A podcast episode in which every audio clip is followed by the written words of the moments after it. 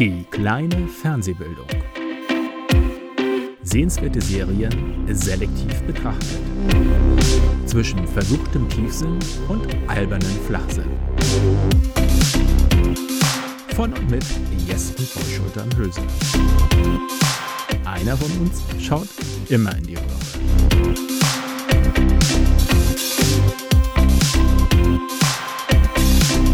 Und los geht's. Ja, hallo. Hallo. Da sind wir wieder. wieder mal etwas äh, Zeit vergangen. Und zwar mein Bruder Yes. Und mein Bruder Boy. Jawohl. Hallihallo.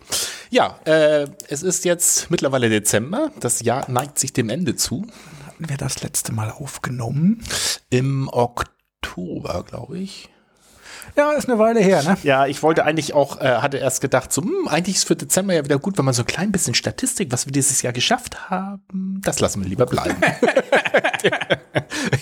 Wir waren dieses Jahr etwas äh, gemächlich mit Ja, unseren Folgen. ja. Aber das liegt äh, unter anderem ja auch daran, ähm, dass du einfach nicht mehr willst. Nein, dass du jetzt wieder äh, sehr in der Arbeit eingespannt bist, ist ja auch ein Mitgrund. Und äh, wir kümmern uns ja heute in dieser Folge auch nochmal bei unseren kleinen drei um das Thema. Ah Ja, vielleicht, das, ich vergesse das jedes Mal wieder. Unser Hauptthema ist dieses Mal VOA, die Fernsehserie, habe ich mitgebracht. Und dann haben wir in den kleinen drei äh, Ideen, äh, wie wir unseren Podcast verändern wollen, äh, weil wir ähm, hoffen damit zu einer erhöhten Aufnahmefrequenz. Ist das das Ziel? Ich weiß gerade gar nicht, haben wir uns eigentlich ein klares Ziel gesetzt? Nein, das macht's ja so kompliziert. Ich habe da mehrere Ziele im Angebot. Das ist so meine Top 3. Okay, okay, dann äh, sehr gut, dann, ähm, dann klären wir das dann, wenn es soweit ist. Und wir haben 1987, war ein tolles Jahr an Serien, Ja, habe ich festgestellt, als ich sie durchgeguckt habe. 82 war wirklich gut. ja. Ja, ähm, die klassische äh, Housekeeping-Sektion mit wir jammern kurz mal über die Technik. Es ist wieder so gewesen, dass wir unser, ich habe eigentlich gedacht, wir nehmen heute mit äh, anderer, ein, ein, andere Headset-Kombination auf. Ähm, ich bin mal gespannt. Das ist klanglich, glaube ich, auch sehr gut. Und eigentlich sollte das dafür sorgen, dass wir weniger Brummprobleme haben. Das hat nicht geklappt. Wir haben auch jetzt immer noch ein sehr leichtes Brummen drin, das ich aber hoffe, in der Post-Production äh, rauszukriegen. Es ist auch wirklich nur sehr, sehr leicht, aber ganz ohne haben wir nicht geschafft. Ja, die Technik. Nächstes Mal. Nächstes Mal. Ja. Gut. Das sagen wir auch jedes Mal, oder? Absolut jedes Mal. Jetzt, Jedes Mal. jetzt läuft alles wie geschmiert. Wir haben jetzt alle Probleme mehrmals gehabt und behoben. Kann gar nichts mehr schief gehen. Soll ich noch erzählen, dass wir zwischendurch noch mal eine, noch eine andere Lösung mit einer Funkstrecke versucht haben, die aber dann auch nicht, also ja. Gut. Keiner behaupten, wir hätten nicht alles versucht. Ja, nein, kann man nicht behaupten. Gut, aber ich würde sagen, das reicht. Äh, sonst Housekeeping, nee, genau, den Kommentar hatte ich letztes Mal schon abgehandelt, den wir da gehabt haben. Und äh, sonst ist, glaube ich, nicht so besonders neu. Licht man nichts an. Nee. Und dann können wir eigentlich auch schon gleich in unser Hauptthema einsteigen, nämlich die Serie VOA, die ich mitgebracht habe. Ähm, Erstmal so ein bisschen zum Einstieg. Äh, VOA ist eine Serie auf Netflix veröffentlicht, wird als Mystery-Serie ähm, geführt, wobei ich das so ein bisschen ähm, naja, reden wir gleich noch mal ein bisschen genauer drüber, ob man das wirklich so rein als Mystery-Serie sehen sollte oder könnte. Und 2016 ist sie erschienen auf Netflix, ähm, ist, meine ich, auch relativ gut aufgenommen worden. Äh, die Staffel 1, die 2016 erschienen hat, hat umfasst acht Folgen, a jeweils 60 Minuten, glaube ich. Und ähm, gewundert, es gab eine Folge zwischendurch, die nur eine halbe Stunde war. Und das ist ja eigentlich unüblich, dass so eine Serie plötzlich irgendwie die, echt? die Folgenlänge ändert. Es gab irgendein, ich glaube, Verzweigung oder, oder keine Ahnung, wie sie hieß. Ähm, war die vorvorletzte, vorvorletzte, also irgendwo war plötzlich dann nur eine halbe Stunde. Habe ich mir denn, ich habe mir die erste Staffel angeguckt. Eigentlich sagten wir ja immer so mindestens drei Folgen. Ich habe die erste Staffel durchgeguckt, was schon mal äh, ein gutes Zeichen ist. Ja, ja. Ja, ich war, ich war auch ganz froh. Ich hätte das eigentlich noch mal vorher mit dir auch besprechen sollen, ähm, weil man die Serie schlecht besprechen kann, wenn man wirklich nur die ersten drei Folgen äh, gesehen hat, dann wird es ein bisschen schwierig, glaube ich, in der Besprechung. Sprechen wir später noch dran. Es geht ja auch sehr gemächlich los, die ganze Sache. Das heißt, genau. die ersten drei Folgen hätten mir auch so im Nachhinein hätte ich gesagt, worüber hätten wir denn dann geredet? ja. ja, dann vielleicht so ein bisschen zur ähm, Einführung. Worum geht's in The OA? Ähm, es fängt an mit äh, einer Szene, wo ein, ein man irgendjemand für, also man sieht sozusagen die kameramäßig, dass jemand irgendwie über eine Brücke fährt und dann sieht man plötzlich, dass da ein Mädel auf äh, dem Brückengeländer äh, steht und sich dann da hinabstürzt und dann ist so ein kurzer Schnitt und dann ist man plötzlich äh, mitten im im, wie das Leben jetzt ist, von Prairie heißt sie in der äh, Serie. Und äh, man bekommt halt mit, dass Prairie über lange Zeit verschwunden war und jetzt halt auf dieser Brücke wieder aufgetaucht ist. Aber es ist nicht so ganz klar, was passiert ist. Also sie war irgendwie so sieben Jahre weg, meine ich. Aber das, man erfährt das aber nicht so, das finde ich auch sehr interessant. Man erfährt das ja nicht so klassisch bei den Hals Maul Serie. Man erfährt das ja nicht so ähm, nicht so äh, konkret, so wie das in vielen Serien gemacht wird, dass dann irgendwie der Polizeibericht geschrieben wird oder sie befragt wird, so, sondern das kommt erst so wirklich so stückchenweise alles raus und sie ist auch oder wirkt auch sehr traumatisiert, so dass äh, auch die Eltern, bei denen sie wieder ist, das sind, ist auch ein, also selbst für ihr, sie ist glaube ich irgendwie Anfang 20 oder sowas, äh, oder? Sie war, glaube ich, Anfang nee, 20, als sie verschwunden ist, ist, und sieben Jahre später ist sie aufgetaucht, also genau, Ende 20. So Ende 20. Und die Eltern wirken aber auch schon etwas älter, also als ein etwas älteres Ehepaar. Und sind aber auch sehr vorsichtig und, und trauen sich dann auch nicht so ganz direkt nachzufragen oder versuchen das zwar ein paar Mal, naja. Und man weiß nicht so genau, was passiert ist. Und dann ähm, ergibt sich das so ein bisschen, dass sie auf, auf eine gewisse Weise fünf Personen, glaube ich, waren das, oder vier? Nee, fünf, ne? Brauchte fünf. Fünf, genau. Fünf Personen aus der Umgebung. Der überwiegende Teil ist, sind Schüler aus der Schule, wo sie auch früher war. Ähm, ich glaube, was ist es, eine Highschool oder sowas? Vier ähm, Schüler und dann die eine Lehrerin. Genau, und eine Lehrerin, also eine etwas, eine, also, äh, schon zwar schülerlastige, aber doch heterogene Gruppe äh, zusammentrommelt und die sich mit ihr immer in einem nicht ganz fertiggestellten Haus, so eine, also Bauruine wird jetzt einen falschen Eindruck, aber da ist anscheinend wollten die ein Haus bauen und dann ist das Geld ausgegangen und ähm, das ist zwar schon überdacht, aber eben halt nicht fertiggestellt. Und da drin treffen die sich jede Nacht, ich glaube um Mitternacht oder sowas. Und äh, Prairie beginnt zu erzählen, was ihr widerfahren ist in diesen sieben Jahren. So, immer so stückweise. Und das finde ich, macht das Setting auch sehr interessant, weil man hat halt dann äh, diese Gegenwart, dieses, äh, wo sie ist. Und ähm, in diesen nächtlichen Erzählungen springt sie, also am, sie beginnt sogar in ihrer Kindheit, also sie erzählt noch ein bisschen Vorgeschichte und arbeitet sich so langsam dann durch ihre äh, Vorgeschichte bis hin zu diesen sieben Jahren, was da passiert ist und erzählt es dieser Gruppe von Menschen. Und gleichzeitig passiert aber auch auf der auf der Jetztzeit, auf der aktuellen Handlungsebene kriegt man so ein bisschen auch von den, von den verschiedenen Leuten, den Jungs, die sie da und Mädels, die sie da ähm, denen sie das erzählt, auch von der Lehrerin so ein bisschen die, die Hintergrundgeschichte und wie die auch so, ich weiß nicht, zusammenwachsen ist fast schon ein bisschen viel gesagt, aber wie die so untereinander, untereinander anfangen auch gewisses Vertrauen zu fassen, so, ne? Also am Anfang ist zum Beispiel die Lehrerin so ein bisschen Außenseiterin, weil die ja auch an der Schule ist und die anderen Schüler sind so ein bisschen, besonders der eine, sehr, sehr skeptisch, so mit, ne, was will die denn jetzt hier? Und das Besondere daran ist, diese Erzählung von Prairie, was ihr da so widerfahren ist, wirkt relativ schnell so eher märchenhaft. Also so, ne, so, dass, dass man immer noch so weiß, so, ma, so. Ja, ich fand allerdings, äh, erstmal, wenn du noch weiter erzählen willst. okay, ähm, was ich spannend fand, in, es, es gibt relativ schnell, dass sie erzählt von ihrer Kindheit, wo sie diesen Busunfall hat, wo sie dann eben eine Nahtoderfahrung macht und da dann irgendwie Licht sieht und mit jemandem redet und so weiter. Und das ist ja schon sehr fantastisch. Und das habe ich aber dann abgetan als äh, sozusagen okay wenn man eine Nahtoderfahrung hat, kann sowas ja vorkommen. Ansonsten ist das, was sie erzählt, eigentlich äh, wirkt sehr realistisch. Ja. Und dass es dann sehr fantastisch wird, ist sehr spät in der Serie, wo, wo tatsächlich die, die Szene kommt, wo man sagt, okay, das ist jetzt in keiner, das ist als auch nicht irgendwie, was man sich denn einbildet oder träumt oder wo man so eine Vision hat, sondern das ist tatsächlich, das kann so eigentlich nicht passieren. Ähm, wird aber das fand ich sehr spannend, in der Serie so gezeigt, absolut realistisch dargestellt. Das heißt, man wird, und das ist, glaube ich, eigentlich das, was diese Serie auch ausmacht, so völlig im Unklaren gelassen, ist das jetzt eine Mystery-Serie im Sinne von, da passieren fantastische Dinge?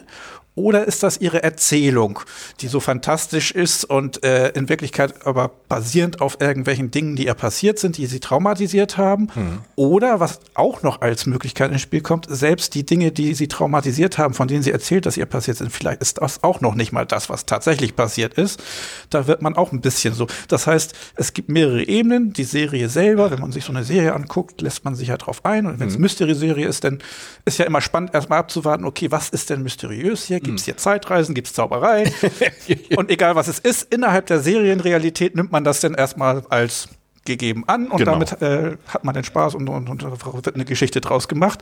Und hier wird nie klar, ist das jetzt ein traumatisiertes Mädchen, das äh, völlig rumspintisiert? Ist das ein traumatisiertes Mädchen, das nicht rumspintisiert, aber nur Teil der Geschichte sind wahr und nicht wahr? Oder ist alles nicht wahr? Oder und alles und das finde ich ein bisschen gemein sozusagen dem, dem, dem Zuschauer gegenüber, ähm, bis auf ein paar Szenen, wo sie so ihre Nachtoderfahrung hat, wo dann Sterne sind und das kann man dann noch so einstufen unter, okay, das ist jetzt anscheinend äh, irgendwie nicht in der Realität, sondern in einem anderen Raum oder sowas, aber ganz viel wird einfach so gezeigt und dargestellt, scharfe Kamera drauf. Genau. Super realistisch dargestellt, dass man eben nicht weiß, ist das jetzt will uns jetzt die Serie sagen, das ist tatsächlich passiert, das ist dieser Mystery-Anteil, auf den wir uns jetzt einlassen, dass der innerhalb dieser Serie tatsächlich passiert ist, oder ist das einfach bloß nicht gekennzeichnet als Traum oder, oder Wahrnehmung von einer Einzelperson, ist aber eigentlich eben nicht wahr. Und das finde ich sehr, sehr spannend gemacht, wie ja. das immer wieder offen gehalten wird.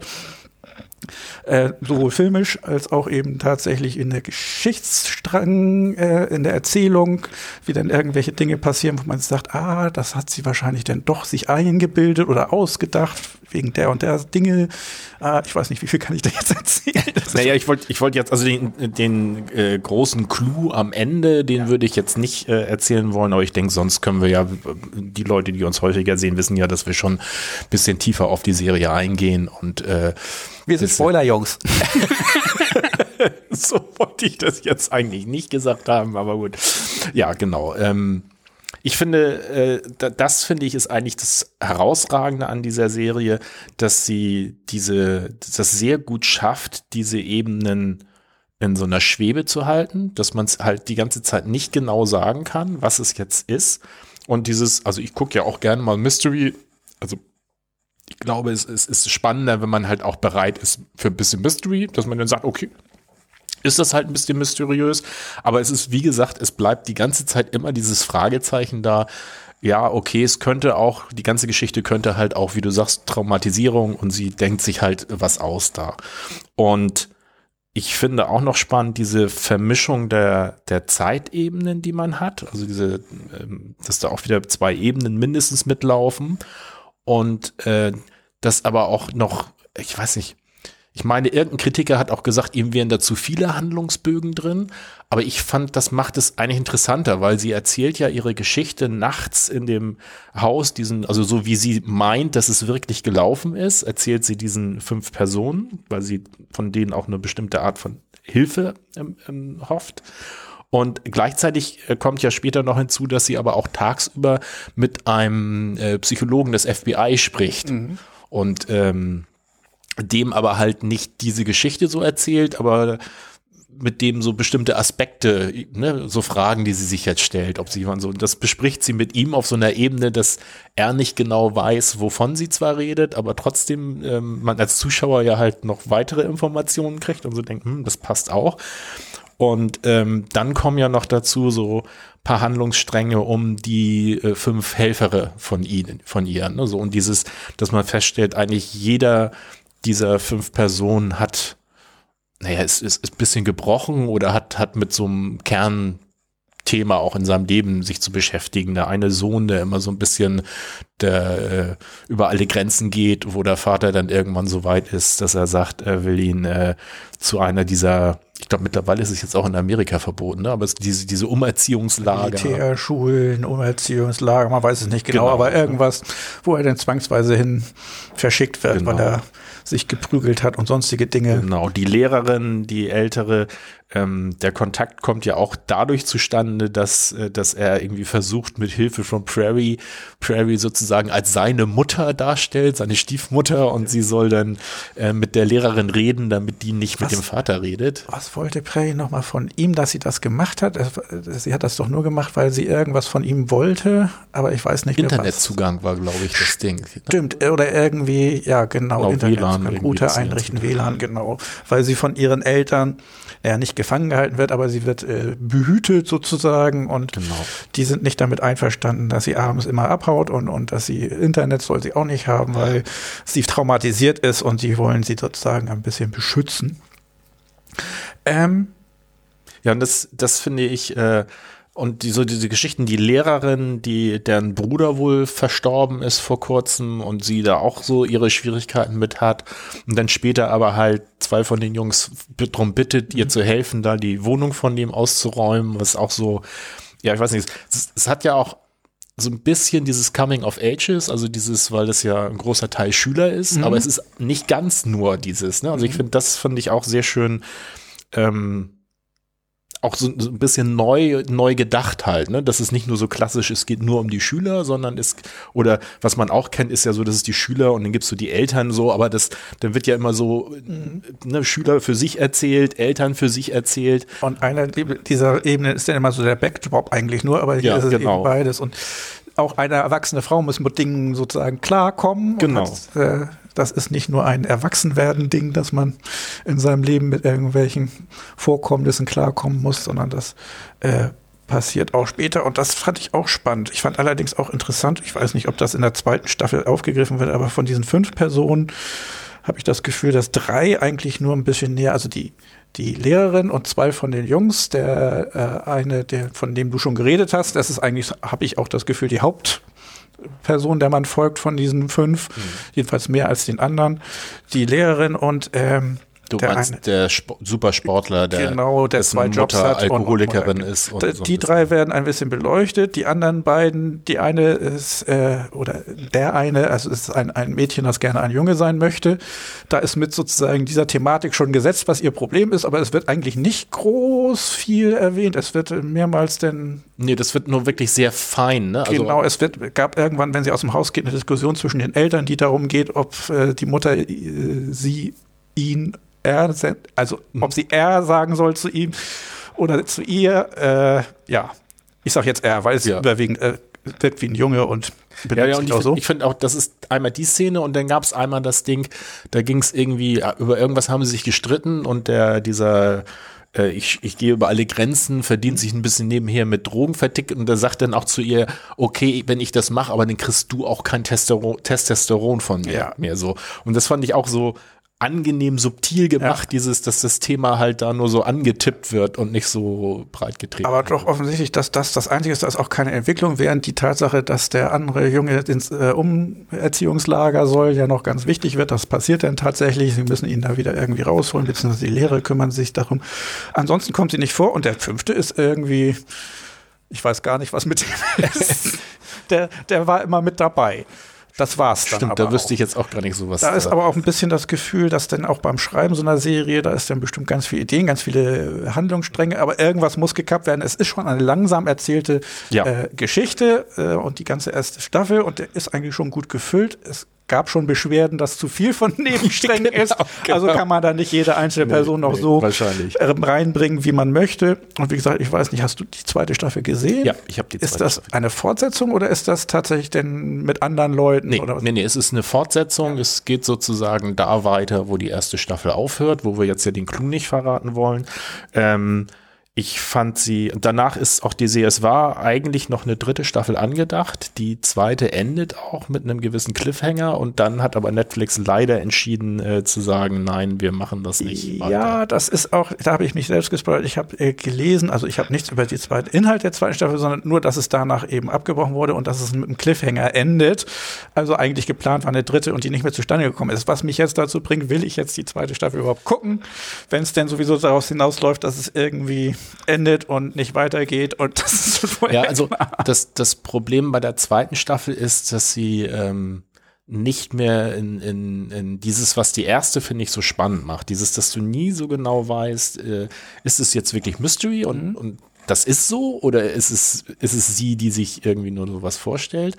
Und das wird in der zweiten auf eine Weise fortgeführt, dass diese Spannung nicht mehr so da ist, weil es schon fantastischer wird. Das finde ich interessant, weil ich habe nur den Anfang der ersten Folge von der zweiten Staffel angeguckt und habe dann sozusagen abgebrochen, weil ich dachte, hm, ich frage erstmal meinen Bruder, ob sich das lohnt, die zu gucken.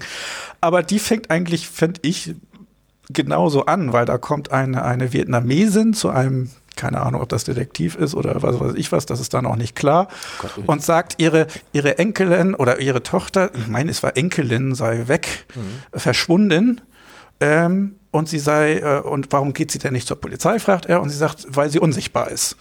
Und man denkt sich so, hm, jetzt wird's aber ganz mystisch. Und er holt einen Kollegen, der Vietnamesisch sprechen kann und lässt ihn dann übersetzen. Und es kommt dann im Gespräch nach zwei Dialogsätzen raus, unsichtbar heißt eben eine, äh, eine nicht sozial anerkannte, eine Obdachlose. Ah, okay. Vietnamesisch sagt man eben unsichtbar. Ach so, okay. Und das fand ich wieder so schön mit A, äh, äh, mal so aufbauen mit, oh, es geht um Geistergeschichte und dann, nee, ganz, ganz gewöhnlich.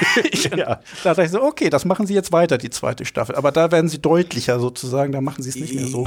Ja, Schwebe. Sie, also ich, ich kann mich gar nicht mehr so gut erinnern. Ich habe die zweite Staffel relativ schnell durchgesuchtet, nachdem die dann äh, äh, rauskam, weil mir die erste so, so gut gefallen hat. Aber die, ähm, die,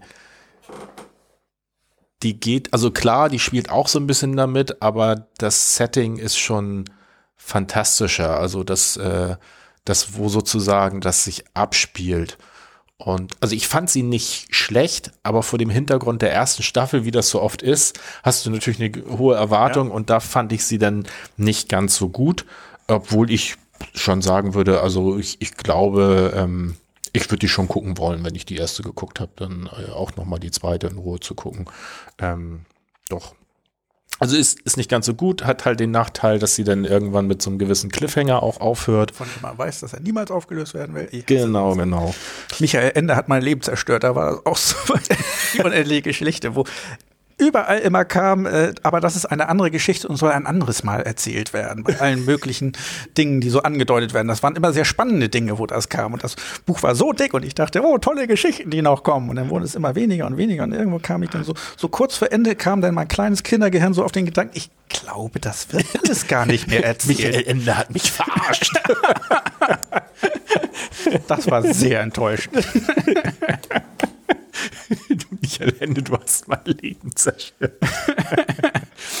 oh, ähm, ja, ja. ja. Also ich war, also dieses Grundthema mit es in der Schwebe halten und es so äh, darzustellen, dass alles diese Möglichkeiten da sind, mit alles erfunden, Teil erfunden, ähm, alles wahr innerhalb, also gibt es ja, wenn es eine mystische Serie kann ja auch tatsächlich all diese mystischen Dinge tatsächlich passieren, weil Zeitreisen und sonstiges ist ja ein gern gesehenes Thema oder Magie und man geht denn darauf ein und ich finde das aber auch interessant, dass man da mal mitkriegt, wie man in Serien reingeht, wo man immer sagt, äh, fragt sich, ob das real ist oder nicht.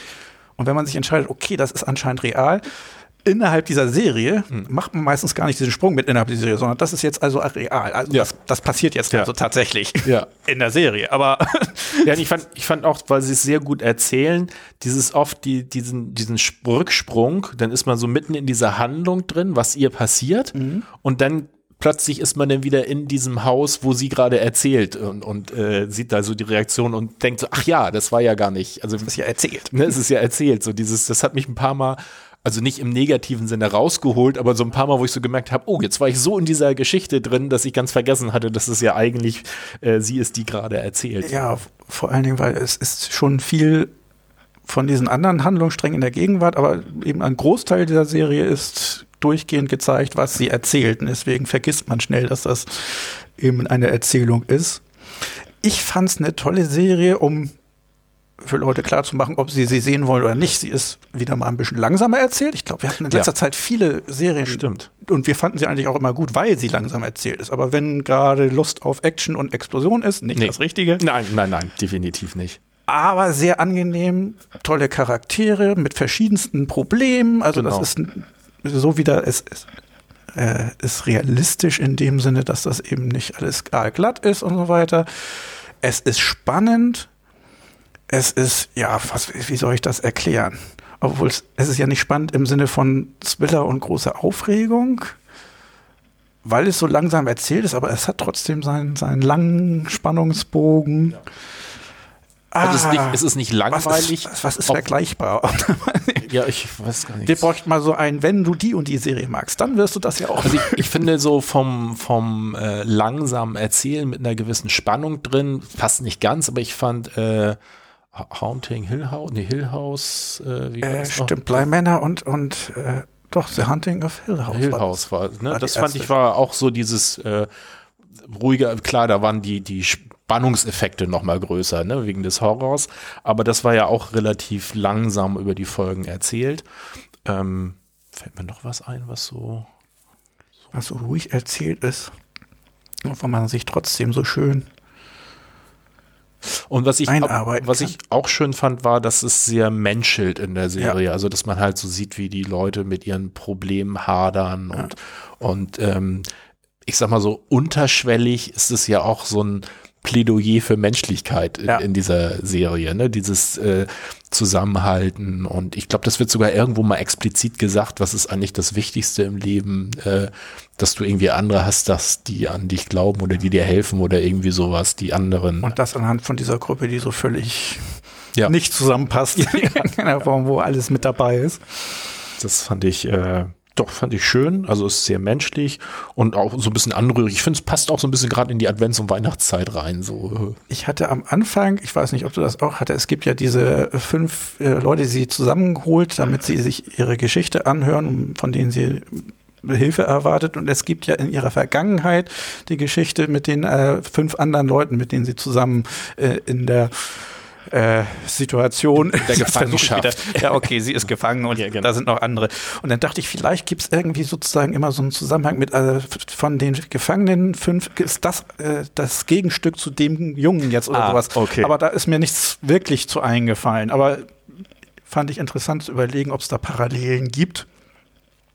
Schien mir jetzt aber nicht so. Jetzt kann man vielleicht ja, und das war mir gar nicht aufgefallen. Wir haben ja noch gar nicht so, also da haben wir ja gesagt, wir spoilern ruhig ein mhm. bisschen. Sie wird ja, ähm, sie, ähm, sie erzählt ja, dass sie eigentlich ein russisches Kind ist, ein Waisenkind ist, was ja von den Eltern später adoptiert wurde. Mhm. Und ähm, auf der Suche nach ihrem Vater dann im Grunde genommen aufgegabelt wird von, wie hieß er noch? Ähm, äh, Hap, Dr. Genau, Hunter. Also als sie verschwunden ist, ist sie weg, um ihren Vater zu suchen, um genau. zu sagen. Und äh, da wird sie dann eben entführt von Hep und äh, sieben Jahre später, also das erzählt sie. Genau. Da ist auch wieder so spannend, auch diese Kindheitserzählung mit äh, ihr Vater ist so ein Oligarch gewesen, das genau. ist ja auch sehr fantastisch.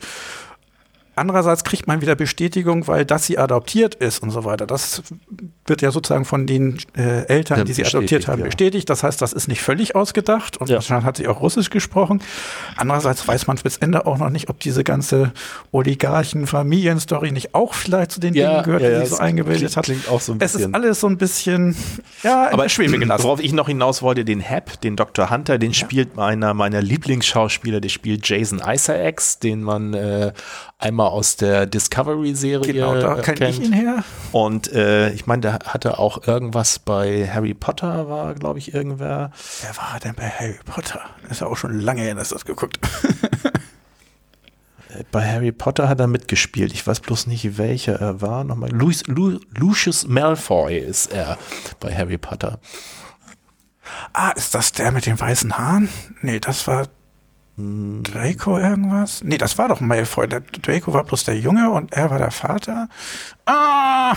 Doch, genau, Dracos Vater, stimmt. Okay. die Haare anders hat, äh, kennt man ihn Dann, dann so. ja. Also ich finde, ich finde, er spielt Passt. auch da ja den Bösen sehr gut, weil, weil er den, äh, ähm, weil er den auch sehr menschlich spielt, so auf der einen Ebene, aber trotzdem ja auch mit seinem fast wahnhaften Bemühen äh, um das, was er da erreichen will, was er erforschen will. Und ähm, der hat mir, da hat er mir auch wieder sehr, sehr gut gefallen als Schauspieler, muss ich sagen. ist er anscheinend auf solche Rollen festgelegt, weil in Discovery ist er ja auch. Ja, wobei, wobei, wo ich ihn das erste Mal, das mit Lucius Ma- Malfoy war mir gar nicht so klar, ähm, wo er mir das erste Mal so richtig aufgefallen ist, war ja, habe ich auch schon häufiger von gesagt, äh, die Serie Awaken, wo er einen Polizisten spielt, Ja. der nach einem Autounfall immer die Hälfte des Tages, bevor er ins Bett geht, äh, erlebt er so, ähm, und da ist, auch, also er und seine Frau und sein Sohn waren in diesen Autounfall äh, verwickelt. Und ich finde diese, die müssen wir auch unbedingt nochmal, aber ich finde die im Moment nirgendwo. Und dann ist es ist auch eigentlich eine Mystery-Serie und es ist immer so, ähm, er erlebt den Tag mit äh, seiner Frau so, dass sein Sohn bei dem Unfall verstorben ist und wenn er einschläft, wacht er in der anderen Realität auf, die ansonsten genau gleich ist, nur da hat seinen Sohn überlebt und seine Frau ist gestorben. Ja. Und ansonsten ähm, Hattest du mal schon mal erzählt mit Genau. Dem, Und mit, das ist- dem, mit der Psychologin oder sowas? Genau. Wo, wo er denn bei der Psycho, also es kommt irgendwo vor, das finde ich eigentlich so schön, dieses mit der Psychologin oder dem Psychologen, wo er dann sagt so, ja, ähm, dann sagt der Psy erzählt er das so und dann sagt der Psychologe, aber ihnen ist schon klar, dass das hier die wirkliche, Rea ne, dass das die wahre Realität ist und dann sagt er, ja, das sagt die Psychologin in der anderen auch ganz genau so. genau, in der einen ist er nämlich beim Psychologen und bei der anderen bei einer Psychologin. Und es ist auch so ein bisschen Mystery-mäßig, weil er dann durch diese Wechsel halt für seine Kriminalfälle, die er ermittelt, auch noch ein bisschen was mitkriegt. Aber fand ich war eine tolle Serie, aber die haben sie zehn Folgen, dann haben sie die abgesetzt und man merkte am Schluss so Setzen die bisschen. eigentlich immer die guten Serien. Fing an mit Star Trek, das wurde wenigstens von den Fans wieder zurückgeholt. Ja. Ab, apropos Star Trek, äh, kurze Randnotiz. Äh, das gibt doch jetzt irgend so eine Zeichentrick Comedy Star Trek The Real Dex oder sowas? Hast du da irgendwas von mitgekriegt? Echt oder so ein fanbasiertes Ding? Weil es gab schon mehrere Fanserien, Also ich meine, die ich gemacht wurden, die teilweise extrem professionell waren, sodass man hätte denken Ich können. meine, oh, das habe ich auf, echt, auf aber- Amazon gesehen irgendwie. aber davon Naja. weiß ich nichts. Okay, also müssen wir uns mal nochmal drum kümmern. Musst du mir zuschicken, wenn du es findest. Ja, was ich dann noch äh, zu der Serie noch sagen wollte, ist, die Hauptdarstellerin ist Britt Marling und äh, die hat sowohl die Serie, die Story geschrieben, als auch diese Hauptrolle der Prairie. Also das ist äh, eine Idee von ihr gewesen, die sie da umgesetzt hat. Und von den Kritiken wurde, glaube ich, auch sehr, also selbst Kritiker, die die Serie an und für sich nicht so gut fanden, haben aber äh, trotzdem noch gelobt, dass halt diese Story so ungewöhnlich äh, umgesetzt ist und das, also allein deswegen äh, könnten sie halt nicht sagen, dass das jetzt eine ganz furchtbare Serie ist, sondern ne, die haben so ihre Kritikpunkte Nicht gehabt. mein Ding, aber Respekt.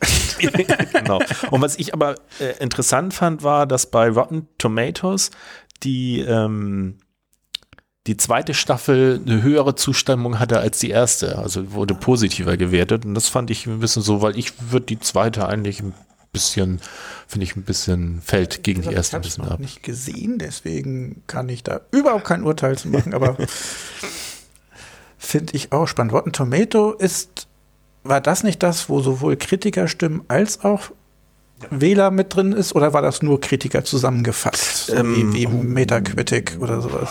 Das weiß ich jetzt Nee, gar Metacritic war sowohl Kritiker als auch User-Stimmen zusammen. Bei Rotten Tomato weiß ich es nämlich immer nicht. Ich bin jetzt auch nicht ganz sicher. Das, äh, Ich weiß nur, dass Rotten Tomatoes war ja, glaube ich, eigentlich anfangs immer eher das, wo, es darum ging, wie schlecht wie was ist. schlecht ein Film sozusagen durchschnittlich eher schlechter äh, abgestimmt wird als bei, was weiß ich, Internet Movie Database. Rotten Tomatoes, aber das sieht man jetzt hier auch gerade gar nicht.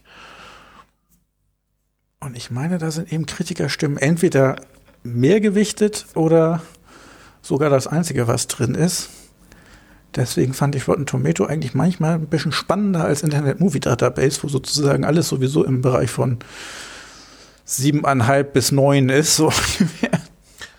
Auf einer Skala von eins bis zehn. Ähm, insbesondere Rezension von Film und Fernsehen sammelt und veröffentlicht. Okay, denn ich meine, die sammeln eben nur tatsächliche Kritiken und fassen die zusammen, anstatt dann sozusagen User-Stimmen da einzunehmen. Das heißt, Kritiker Genau. fanden die zweite Staffel besser. Sein Ziel war es, eine Website, die eine Vielzahl an US-amerikanischen Filmkritiken sammelt und darstellt. Okay. Aber ich meine, dass mittlerweile kann man da. nee. Man kann bestimmt auch mit abstimmen oder sowas und sich dann Sachen zeigen lassen, die seinem Geschmack entsprechen oder sowas. Das gibt's ja. Ah nee, doch. Meist- Gewertet werden nur Rezensionen von vorab anerkannten Kritikern beziehungsweise Medien. Spannend. Okay. Mir leuchtete Rotten Tomato häufig eher mehr ein, die Bewertung, als in Internet Movie Database. Ja, nö. Also, Erreicht ein Film mehr als 75% positive Kritiken, so wird er als garantiert frisch, certified fresh gekennzeichnet. nicht Rotten, sondern Fresh. Zwischen 70 und 75% kann der Film auch noch als garantiert frisch bezeichnet werden.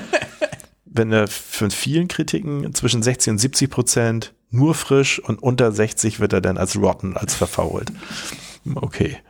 Und äh, wenn ich das richtig äh, mitbekommen hatte, war VOA da ähm, Rotten 92 Prozent, also relativ gut. Certified Fresh. Certified Fresh. ja, ich fand deinen Ansatz gerade ganz gut zu überlegen, aber ich finde, äh, die Serie ist auch schwer vergleichbar. So und ich fand, ähm, was mir immer durch den Kopf ging, als ich die jetzt, ich habe sie mir extra auch nochmal angeguckt, weil dies ist ja schon fünf Jahre her. Also ich habe sie mir damals ja gleich angeguckt und auch als die zweite Staffel kam. Und dann ist immer das Problem, vor allem, wenn du sowas guckst und so fasziniert bist, dass du dann relativ viel binscht, also dass du sie wirklich so an zwei, drei Abenden durch hast. Verschwimmt sowas manchmal auch. Ja, genau. Deswegen war das schon ganz gut, das nochmal anzusehen. Und beim zweiten Mal ansehen habe ich immer gedacht, das wäre eigentlich endlich mal eine Serie, wo ich, wenn, ich weiß nicht, mir stellen sich immer ein bisschen die Haare auf, wenn jemand von einem modernen Märchen spricht. Ja. So, und das finde ich ist immer so als Bezeichnung, dann, weiß ich nicht, wenn ich sowas mir dann angesehen habe, war immer so, dass ich so dachte, so, ach, ich weiß nicht. So, oder, mm. und ich finde, VOA wird einem modernen Märchen, also dieser Bezeichnung Ja. im positiven Sinne gerecht. Ne? Ja. Weil, weil, du, weil du ja auch nicht so genau weißt, ist es wirklich so oder nicht. Und es wird aber trotzdem in ihrer Erzählung ja wirklich mit diesen märchenhaften Elementen, diesen der Papa ist der Oligarch Ja. und äh, der, da ist dieser böse Wissenschaftler so und, ähm, und diese wundersamen ne, Ja, die Dinge, die dann da nachher auch vorkommen und sowas. ist ja sozusagen das nächste, was man an eine Prinzessin kommen kann, wenn man die Tochter von sowas ist und so. Ja, das Genau. passt schon. Das ist Ja. alles solche, solche Märchenmotive stecken da eigentlich drin, ja. Ja. Ja, und ich finde diese Kombination mit dieser, diesem Märchenhaften und aber der Realität, finde ich, ist wirklich Ja. gut gelungen. Und finde es schade, ich hätte auch gern noch eine dritte Staffel gesehen. Also, äh, Eine Auflösung des Cliffhangers. ja, wobei ich, äh, das ist auch wieder schon so lange her, dass mir auch der Cliffhanger nicht mehr präsent ist, der dann da ist. Ich weiß zwar, worum die zweite Staffel noch im Groben ging. Ähm, und dass es auch, äh, auch trotzdem äh, ein spannendes Setup ist, aber ja. Ich fand sie nicht so gut wie die erste. Gut. Ja. Dann. Ähm, ich weiß gar nicht. Das war Ist momentan übrigens auch auf Netflix zu gucken. Genau, und ich meine, die ist von Netflix produziert, also das heißt, die wird definitiv auch bei, also nicht irgendwann verschwinden bei Netflix, sondern da bleiben. Und ich weiß gar nicht, ob man sie dann woanders auch überhaupt gekauft kriegt. Das ist ja auch. Netflix-Sachen immer exklusiv? Also ich meine nicht immer VOA. Hm, Könnte man mal auf Amazon gucken. Amazon. Ob man COA da bekommt? Genau. Also manchmal machen sie das ja, dass sie die auch zum freien Verkauf geben, aber nicht immer. Nee, Ist nicht zu finden. nee. Ich, ich finde hier ne, Another Earth, das ist glaube ich auch ein Film von der, ähm, die die Haupt, die die Prairie gespielt hat, aber nee, gibt's da nicht. Nee, gut. Dann beenden wir das doch da und schauen mal, mal sehen, ob ich jetzt hier mit meinem Soundboard auch zurechtkomme, weil dann kommen wir ja zu einer sehr interessanten Abteilung in unserem Film, nämlich die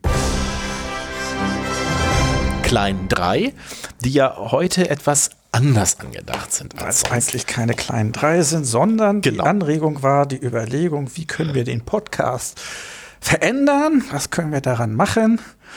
Und wir hatten noch nicht mal ein Ziel. ja, stimmt. Das war nämlich, glaube ich, noch beim letzten Mal, als wir das so ausbaldowert hatten, dass ich glaube, ich hatten wir danach noch kurz gesprochen, dass wir gesagt hatten, vielleicht sollten wir uns noch auf ein Ziel einigen oder so. Und ich glaube, das ist dann so ein bisschen äh, untergegangen. Also, korrigiere mich, wenn ich falsch liege, aber grundsätzlich war die Überlegung eigentlich, wir hatten mehrmals Verschiebungen. Also wir haben ja wenig aufgenommen dieses Jahr im Gegensatz zum letzten Jahr. Und es war so, dass du eine Phase hattest mit so einer Serienguckmüdigkeit, sagen wir genau. mal so. Ähm, und die Frage war eigentlich ein bisschen, hatte ich das Gefühl, was können wir machen, dass dieses äh, unser Format hier frisch bleibt und wir fröhlich da rangehen, ohne dass es denn irgendwie irgendwann mal kippt und es äh, mehr so eine Aufgabe ist mit, ach du Scheiße, da muss ich mich ja auch noch drum kümmern. das heißt, bei mir Boah, war so ein bisschen das Ziel im Hintergrund, wir hatten am Anfang ja das Ziel in diesem Podcast, einfach irgendwas gemeinsam zu machen, ein Hobby zu haben, wo wir uns regelmäßig genau. treffen. Genau. Und damit das weiterhin so bleibt, müssen wir das sozusagen amüsant behalten. Jetzt habe ich aber das Gefühl, dass bei dir es ja auch ein bisschen darum geht, ich fände es auch nicht schlecht, aber bei mir ist das, glaube ich, nicht so wichtig, äh, dass vielleicht auch mehr Leute es gucken, dass es interessant ist.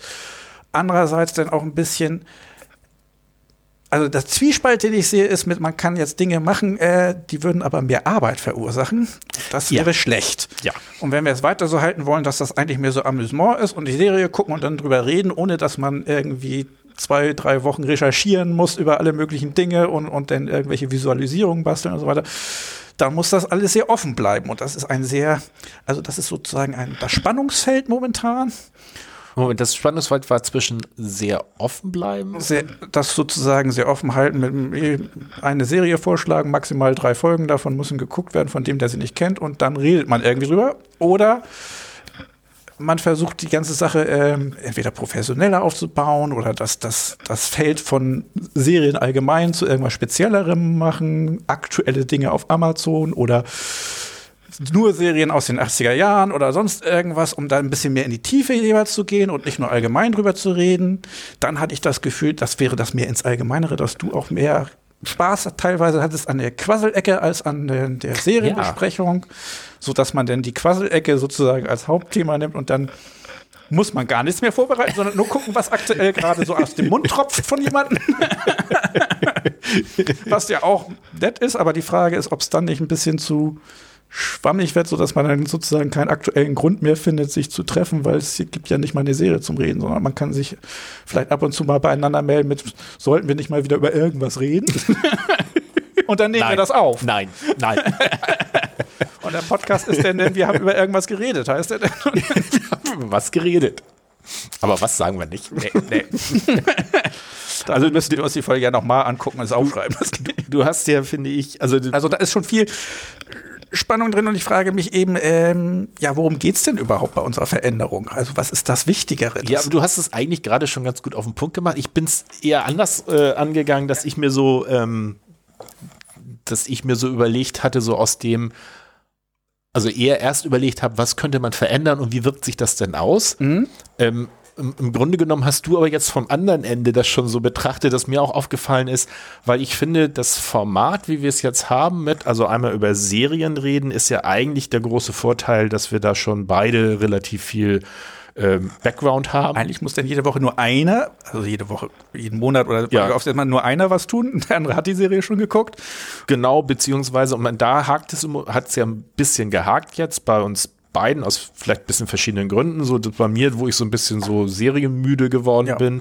Es hat sich ein bisschen gebessert, aber es ist noch nicht wieder auf mhm. dem Level, äh, wie es mal war, dass ich wirklich so super gerne die einfach so weggeflutscht habe. Ähm, und das zweite ist ja halt so ein bisschen das Zeitthema, wo du im letzten Jahr noch ja offenbar mehr Zeit hattest, dir auch Sachen anzugucken und jetzt wird es bei dir mit deinem ganzen Arbeits, verschiedenen Arbeitseinsätzen ja auch etwas enger. So. Und ähm, das finde ich ist ein großer Vorteil und ich finde, wir haben eigentlich auch schon, ich habe den Eindruck, wir haben so ein ganz gutes Format gefunden mit diesen, ne, wir reden über eine Serie, wir reden über äh, eine Frage, wo, gut, wo wir ja auch so merken, das wird langsam ein bisschen enger mit den Fragen und ähm, wir äh, reden einmal über historische Serien. Das finde ich auch so eine ganz nette, ne, das beleuchtet man noch mal ein bisschen. Und wir haben ja dann immer noch so diese Quasselecke so ein bisschen drin.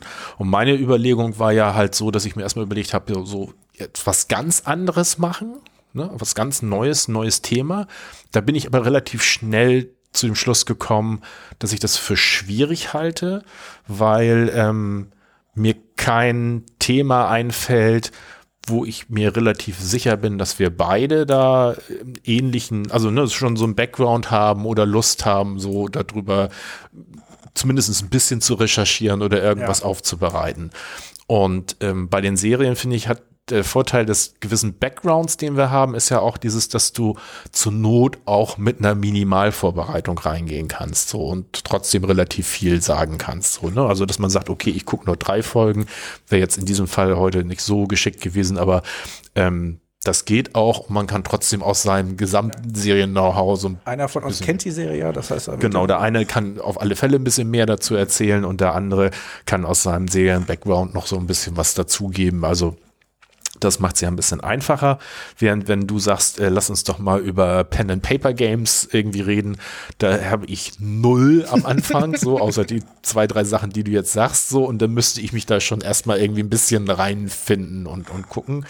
Ähm, Wobei das könnte natürlich auch ein interessanter Ansatz sein, dass wir sozusagen eine Podcast-Serie machen, wo äh, der andere immer was mitbringt und einfach das demjenigen so vorstellt. Sogar schon mit der Voraussetzung eigentlich möglichst was, wo der andere keine Ahnung von hat, damit das dann eben. Könnte ja auch sein. Die Kommentare und Fragen gibt, die einer Außenstehender stellt und somit sozusagen einer immer der Stellvertreter ist für die Zuschauer, die keine genau. Ahnung haben und der genau. andere erzählt irgendwas darüber. So, ja. so das, äh, das äh, Bloß da denke ich auch, ich weiß nicht, wie, wie viel Folgen man damit machen könnte, bis man da dann auch irgendwo an so eine Grenze kommt, ja. weil wo, wo der andere sagt, so, hm, als Kind habe ich mal Pokémon-Karten gesammelt, so, jetzt, weil wir das jetzt noch nicht besprochen haben, machen wir das jetzt auch so. so also so ein bisschen, dass es dann ja. so ein äh, was Zwanghaftes kommt. Also äh, ganz neues Thema, also ich will mich dem nicht verschließen, wenn du jetzt mit irgendeiner sensationellen Idee kämest, äh, ja, aber ich habe so das Gefühl, so, mh, hm, das wird eher schwierig, ähm, zumindest was auch so den Vorbereitungsaufwand äh, angeht. Und dann habe ich sozusagen die, das, also ganz neues Thema wäre so das eine Extrem. Und das andere Extrem wäre eigentlich zu sagen, hm, wir bleiben im Grunde genommen komplett was wir dem machen und gucken vielleicht nur, ob wir an irgendeiner kleineren Stellschraube drehen, dass wir vielleicht ein bisschen andere Kategorien machen oder das irgendwie anders machen. Aber das sagte ich ja eingangs schon, ich habe eigentlich das Gefühl, das Format, so wie wir es jetzt haben, passt eigentlich so ganz gut so. Und dann, da kam dann bei mir aber auch nochmal so die Frage auf, die du gerade angesprochen hast, aber so dich zum, hm, ist eigentlich unser Ziel, wollen wir eigentlich eine Reichweite aufbauen? Gehört das zum Ziel dazu oder nicht? Weil wenn nicht, dann geht es ja eigentlich nur darum, haben wir Spaß ja. dran oder nicht. Und ich glaube, also sagen wir mal so, wenn sich deine Reichweite aufbauen würde, so per Zufall, dann würde ich da auch nicht gegen anarbeiten wollen und würde das auch in Kauf nehmen. Scheiß Publicity. Nein, also dann, dann wenn sich das irgendwie ergeben würde, dann, äh, dann käme vielleicht irgendwann ein Punkt, wo man sich überlegt, okay, geht man mit dieser Bewegung irgendwie mit und macht was draus. Aber ich habe nicht die Intention, jetzt wirklich zu sagen, wir müssen jetzt was machen, was, äh, was wirklich äh, sich dann irgendwann in so einer Reichweite und dann vielleicht irgendwann auch monetär umsetzt. Ich glaube, das ist nicht das. Das, das heißt, es geht mehr um den Spaß Genau. Dann klärt sich schon vieles, weil ich glaube, denn, wie du schon sagtest, es gibt, glaube ich, kein anderes Thema, wo wir beide so ein bisschen so tief drin stecken, dass wir nicht äh, jede Woche recherchieren und daran arbeiten müssen, denn es tut uns leid, wir haben euch gerne, aber wir können nicht irgendwie groß, groß viel Zeit und arbeitsintensiv irgendwelche Dinge hier vorbereiten. Das muss schon ein entspanntes Plaudern bleiben. Genau. Sonst wird äh, uns der Spaß vergehen und dann passiert ja, ja auch nichts mehr. Und ich glaub, hoffe auch, dass äh, die Schulzuschauer, die wir haben, dass es da eben als leichte Plauderei rüberkommt und genau.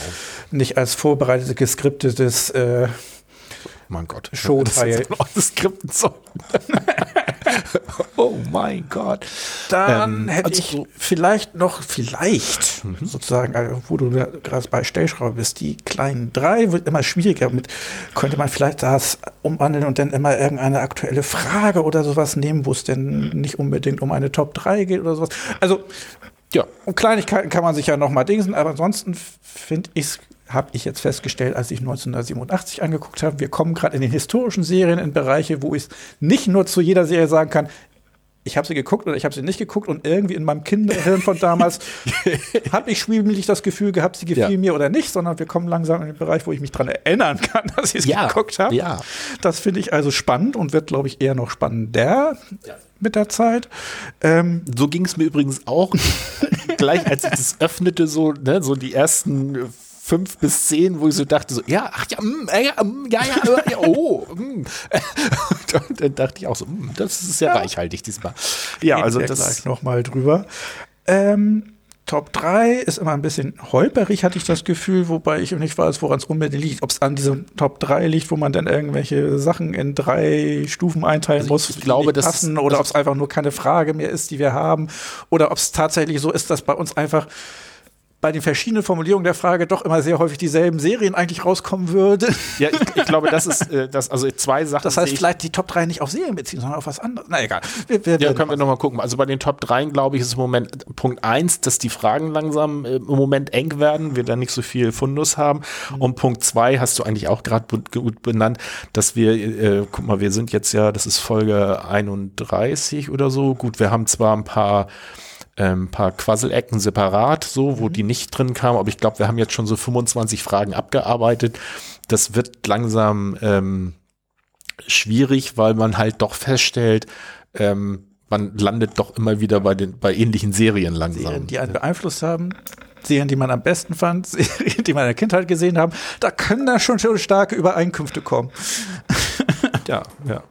Ja, das, ähm, also die, da würde ich auch sagen, da könnten wir noch mal drauf gucken, wie wir das verändern.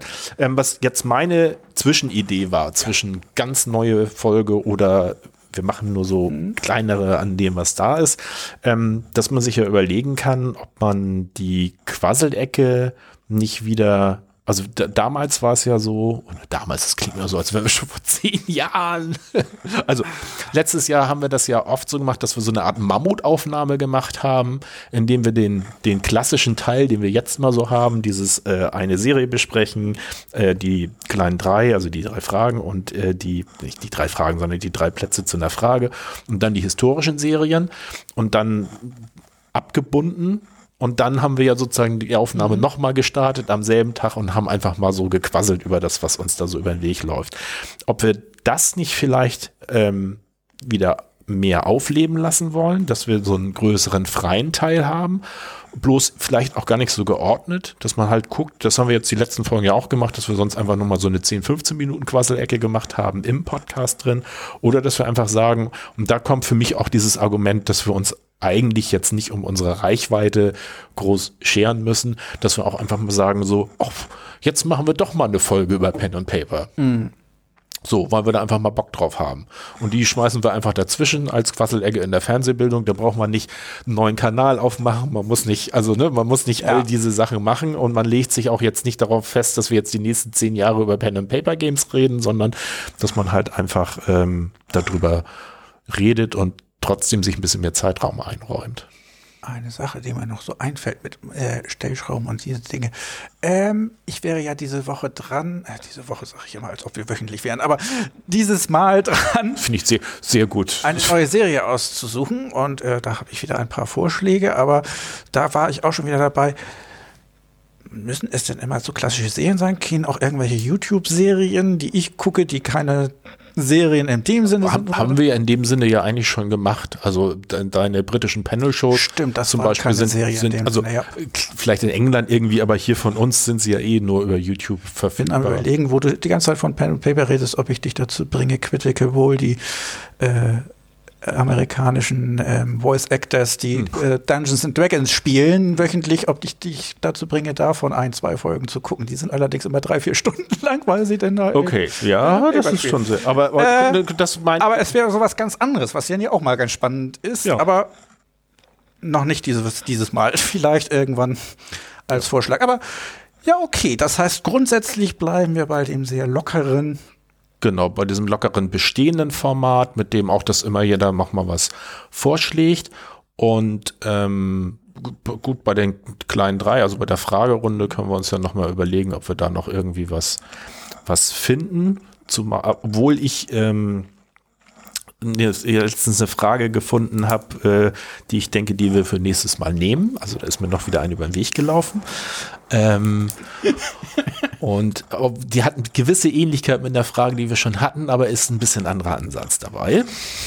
Du meinst so anders, dass nicht dieselben Serien rauskommen? nee, eigentlich nicht. Na gut. Ähm, ich bin gespannt.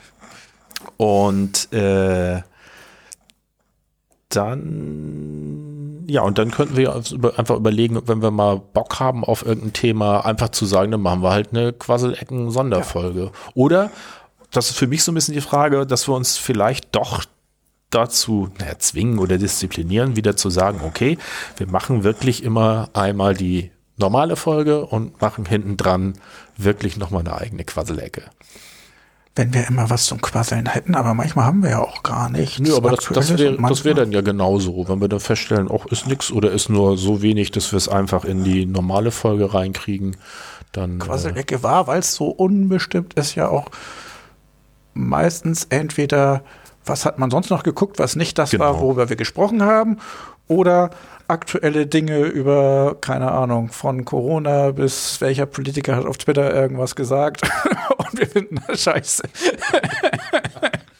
Ja, sind mein, manchmal auch sehr simpel.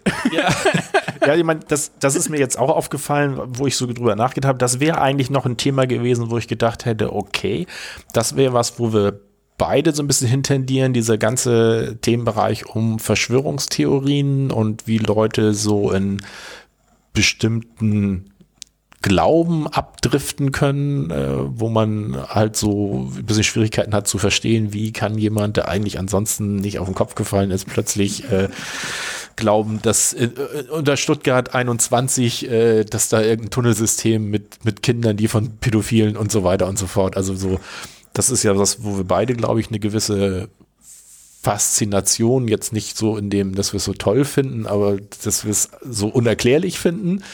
Das ist auch schon ein bisschen Mystery eigentlich für einen. So, wie kann das sein? Ähm, da kommen wir ja doch immer wieder drauf zurück. So, da hatte ich überlegt, ob das nicht vielleicht ein Thema sein könnte, aber da fällt mir jetzt schwer zum einen würde das wir auch wieder so ein bisschen mehr Recherche beinhalten und das zweite, dass ich nicht glaube, dass wir da wirklich äh, langfristig so viel füllen könnten. Das Ding ist, dass ich da also das Gefühl das hätte, wir, wir sind ja immer ein bisschen spät. Also als wir angefangen haben mit dem Podcast, hat sich schon jeder darüber lustig gemacht, jeder macht einen Podcast. Genau, immer, immer. Und jetzt das mit den Verschwörungsmitteln ist, ist auch ein bisschen so ein Thema, wo wir ein bisschen spät kommen. Weiße Männer war immer noch. Stimmt, dass du weiße Männer. Wir sind weiße Männer. Warum haben wir noch keinen Podcast? Ich weiß auch, ich habe irgendwie kurz nachdem wir den gestartet hatten, habe ich irgendwo auf Twitter gelesen, hm, zwei Männer, ne? zwei weiße Männer, die einen Podcast machen und über irgendwas so ein bisschen rumlabern. Tolle Idee, gab's ja noch nie. und ich so dachte so, scheiße, in die Kategorie fallen mich ertappt. ja, genau. Ja, das ist ja auch so. Und ich glaube dann eben, gerade was eben Corona-Schwurbel angeht, gibt es jetzt auch so viel Interesse und so viel dazu, dass wir da auch ein bisschen spät werden. Ja. Und ich glaube auch, dass wir fachlich wahrscheinlich nicht so viel dazu sagen könnten, wie viel was jetzt schon gesagt wird. Ja.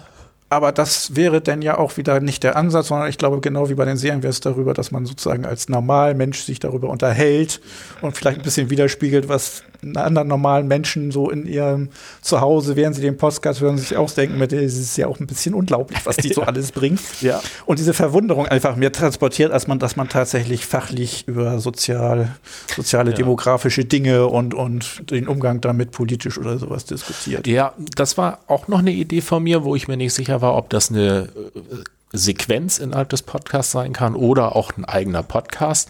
Also ich konsumiere ja trotzdem relativ viel Informationen, also über Twitter, über Podcasts, über ähm, Websites und so weiter und oft so, so in solchen Themenbereichen, dass man so ein bisschen Medienschau betreibt und sagt, hier, ähm, der, der, also gar nicht in dem Sinne jetzt hier der Podcast Holger ruft an ist toll, hören die an, sondern zu sagen, hier, das letzte Mal, äh, Folge 73, Holger ruft an, geht es um dieses Thema, was jetzt, ich weiß nicht, ob du das mitgekriegt hattest, das rausgekommen ist, ähm, Recherche äh, mit Spiegel und äh, Tagesschau, glaube ich, oder ARD, dass die rausgefunden haben, im Darknet gibt's ja relativ viel für Pädophile an Materialien dass aber das Darknet ja für große Datenmengen gar nicht geeignet ist. Und das heißt, die haben da immer nur Foren, in denen Links auf ganz normal sowas wie Dropbox oder mhm. so.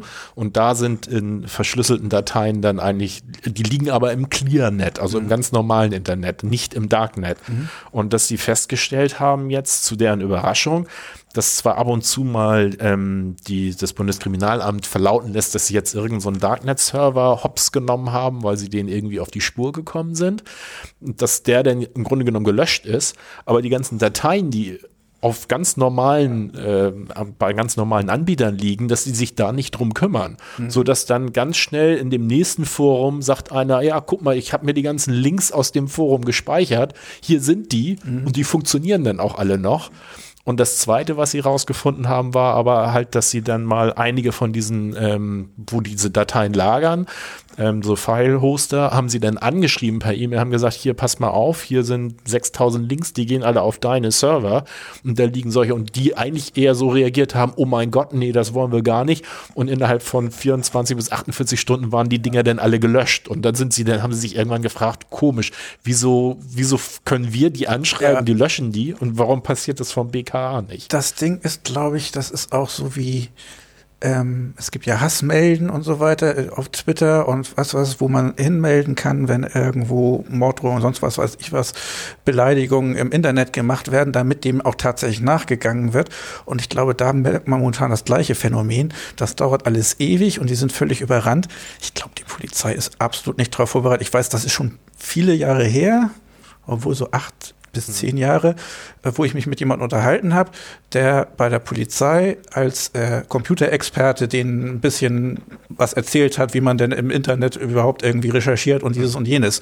Und er meinte, die haben einfach absolut null Ahnung. Das heißt, wenn, wenn die jetzt eine Abteilung haben, die im Darknet einen Server gelöscht hat, dann ist das schon wenn die jetzt noch irgendwelche anderen Dinge machen wollen, ich glaube, dafür haben die nicht genug Leute. Also das ist also wirklich ja, tatsächlich was, was momentan man merkt, ist im Aufbau ist. Ja. Diese Hassmailen-Sachen, da ist auch noch ganz viel, wo es denn gleichzeitig an Twitter und an, an die Staatsanwaltschaft geschickt wird. Und sozusagen ist dann immer so ein bisschen Wappenspiel ist, wo wird denn zuerst überhaupt reagiert, wie lange dauert das und wird überhaupt reagiert. Und das ist alles, glaube ich, weil diese Regelungen im Internet immer noch ein bisschen, selbst bei diesen großen Plattformen ist das erst im Aufbau, dass sie das selber ein bisschen überprüfen wollen und auch was löschen ja, also wollen. Und manchmal da, ist da nicht so ganz klar, da, nach welchen Regeln sie das machen, ob es nach dem gesetzlichen ist oder nach ja. selbst ausgedachten. Und dann, wenn es an die Polizei geht, ich meine, es war immer in Hessen irgendwie die Stelle, wo fast alles hinging, was irgendwie mit Online zu tun hat, weil das die einzige Polizeistelle ist, die damit ein okay. bisschen umgehen kann. Okay. Also es war wenn jetzt irgendwie inzwischen was passiert ist, ich glaube aber ehrlich nicht, ich hoffe auf die neue Regierung, dass da mehr passiert, weil auch bei der alten Regierung war ja Internet noch Neuland, das ist nicht so lange her. Das ist einfach alles nicht vorhanden, weder die, das Material noch die Leute noch das Wissen. Ja, also ich denke, ich gebe dir recht in diversen Punkten, die du da jetzt aufgeführt hast, aber äh, die haben schon festgestellt, das waren zwei Leute, die diese Recherche betrieben haben. Und davon hat einer ein Skript geschrieben, was diese Links raus, äh, also rausgeholt hat. Und die haben halt, wie gesagt, ein paar angeschrieben und es ging relativ schnell. Also es ist jetzt Brauchst nicht so ein A, jemanden, der ein Skript schreiben kann und B, ja, der auch noch das, denkt, er hat das, den Auftrag Das können die, also so, es ist nicht mehr so gruselig, wie du das jetzt da darstellst. Also ganz so schlimm mit, äh, oh, ein Internet ist es dann nicht. Aber, ähm, aber ähm, die haben dann auch noch die, ähm, ähm, das Bundeskriminalamt befragt oder so eine Art Interview oder ein paar Fragen gestellt. Und da kam eigentlich relativ klar raus, dass die das ich weiß nicht mehr genau, was die Begründung war, aber dass die, dass es eigentlich schon eine bewusste Entscheidung war, das nicht zu tun. Also was also, ich mir vorstellen kann, aber ich habe keine Ahnung, das ist ins Leere gesprochen, ist, dass das dann ja noch interessant wäre mit den Zugriffen da drauf, dass man sich denkt, man kann noch äh, jemand anders erwischen sozusagen. Genau. Anstatt das einfach zu beseitigen, die Beweise.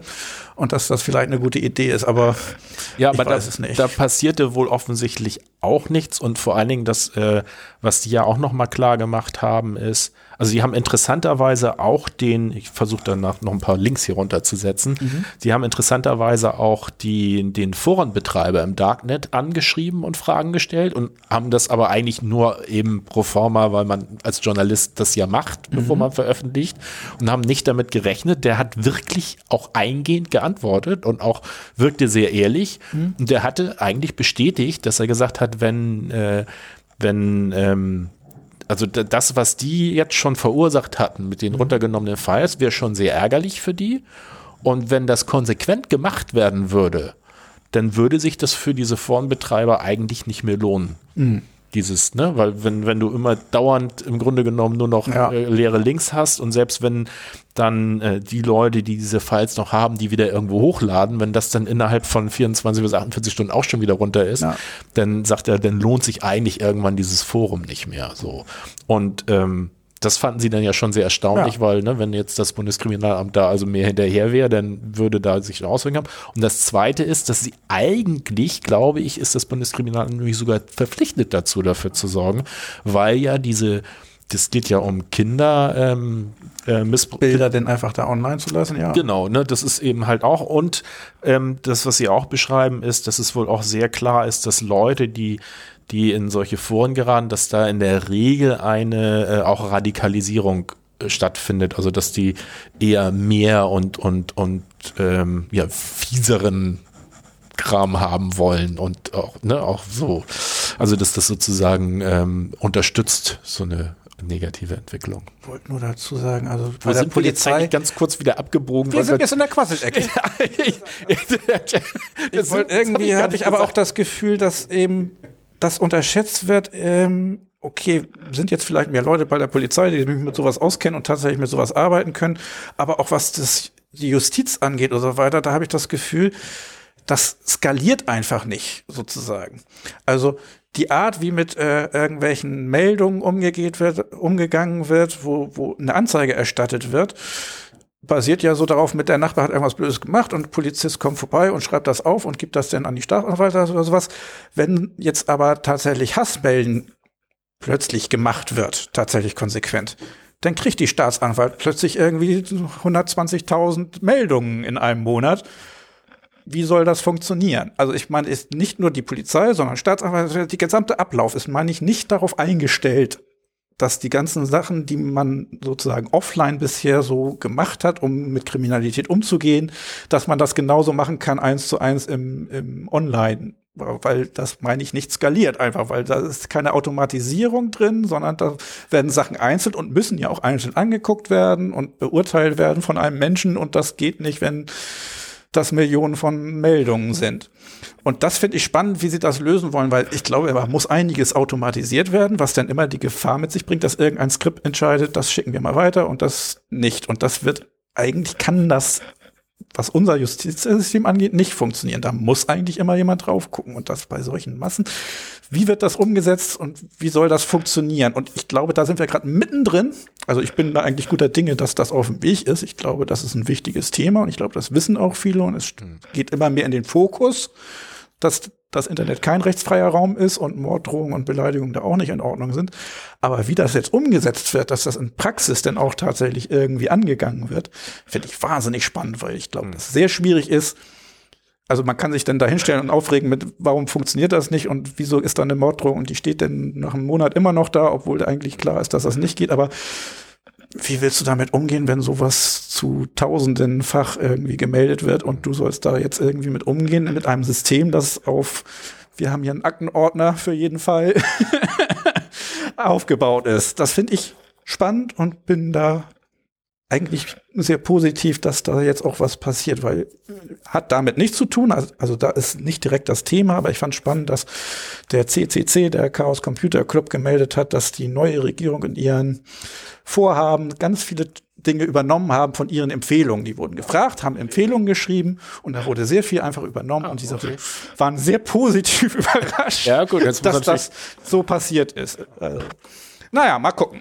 Ja, das ist, das ist eigentlich auch, äh, deswegen war mir das gerade so präsent, dieses Thema noch, weil ich höre mir sehr gerne ne, Podcast-Empfehlung, äh, Folge werde ich noch drunter machen. Das ist die neueste Folge jetzt vom Logbuch Netzpolitik. Die Tim Pritloff redet da immer mit Linus ich weiß den Nachnamen gerade nicht, das ist, meine ich, aktueller Sprecher oder Vorstand. Also heißt da, das nur zufällig genauso? Äh, ist das von der Seite Netzpolitik gibt's ja auch? Ist nee, Netzpolitik ist, glaube ich, noch mal was anderes. Es ist Logbuch Netzpolitik. Es gibt aber auch noch einen Netzpolitik-Podcast irgendwie. Ähm, und das ist Tim Pritloff, hat auch irgendwie Verbindung zum Chaos Computer Club. Und die reden halt immer über generell über Politik, die im Bezug zur Digitalisierung im Netz steht ähm, sind dabei aber auch weiter gefasst. Also sie reden auch regelmäßig über Corona. Die, Ach, haben, die haben eine Quasselecke. ja, die, die, haben eigentlich eine, eine, mit diesem, unter diesem Thema eine sehr breite Quasselecke. Ähm, ich fand das auch immer sehr schön. Die haben sehr früh auch schon die Luca-App äh, sehr kritisch gesehen und dann war es nachher immer so in Folgen, dass sie eigentlich immer gesagt haben, ja, wir dachten ja jetzt, wir müssten nicht nochmal über die Luca-App reden, aber es ist schon wieder so viel rausgekommen, dass wir da wieder drüber reden müssen.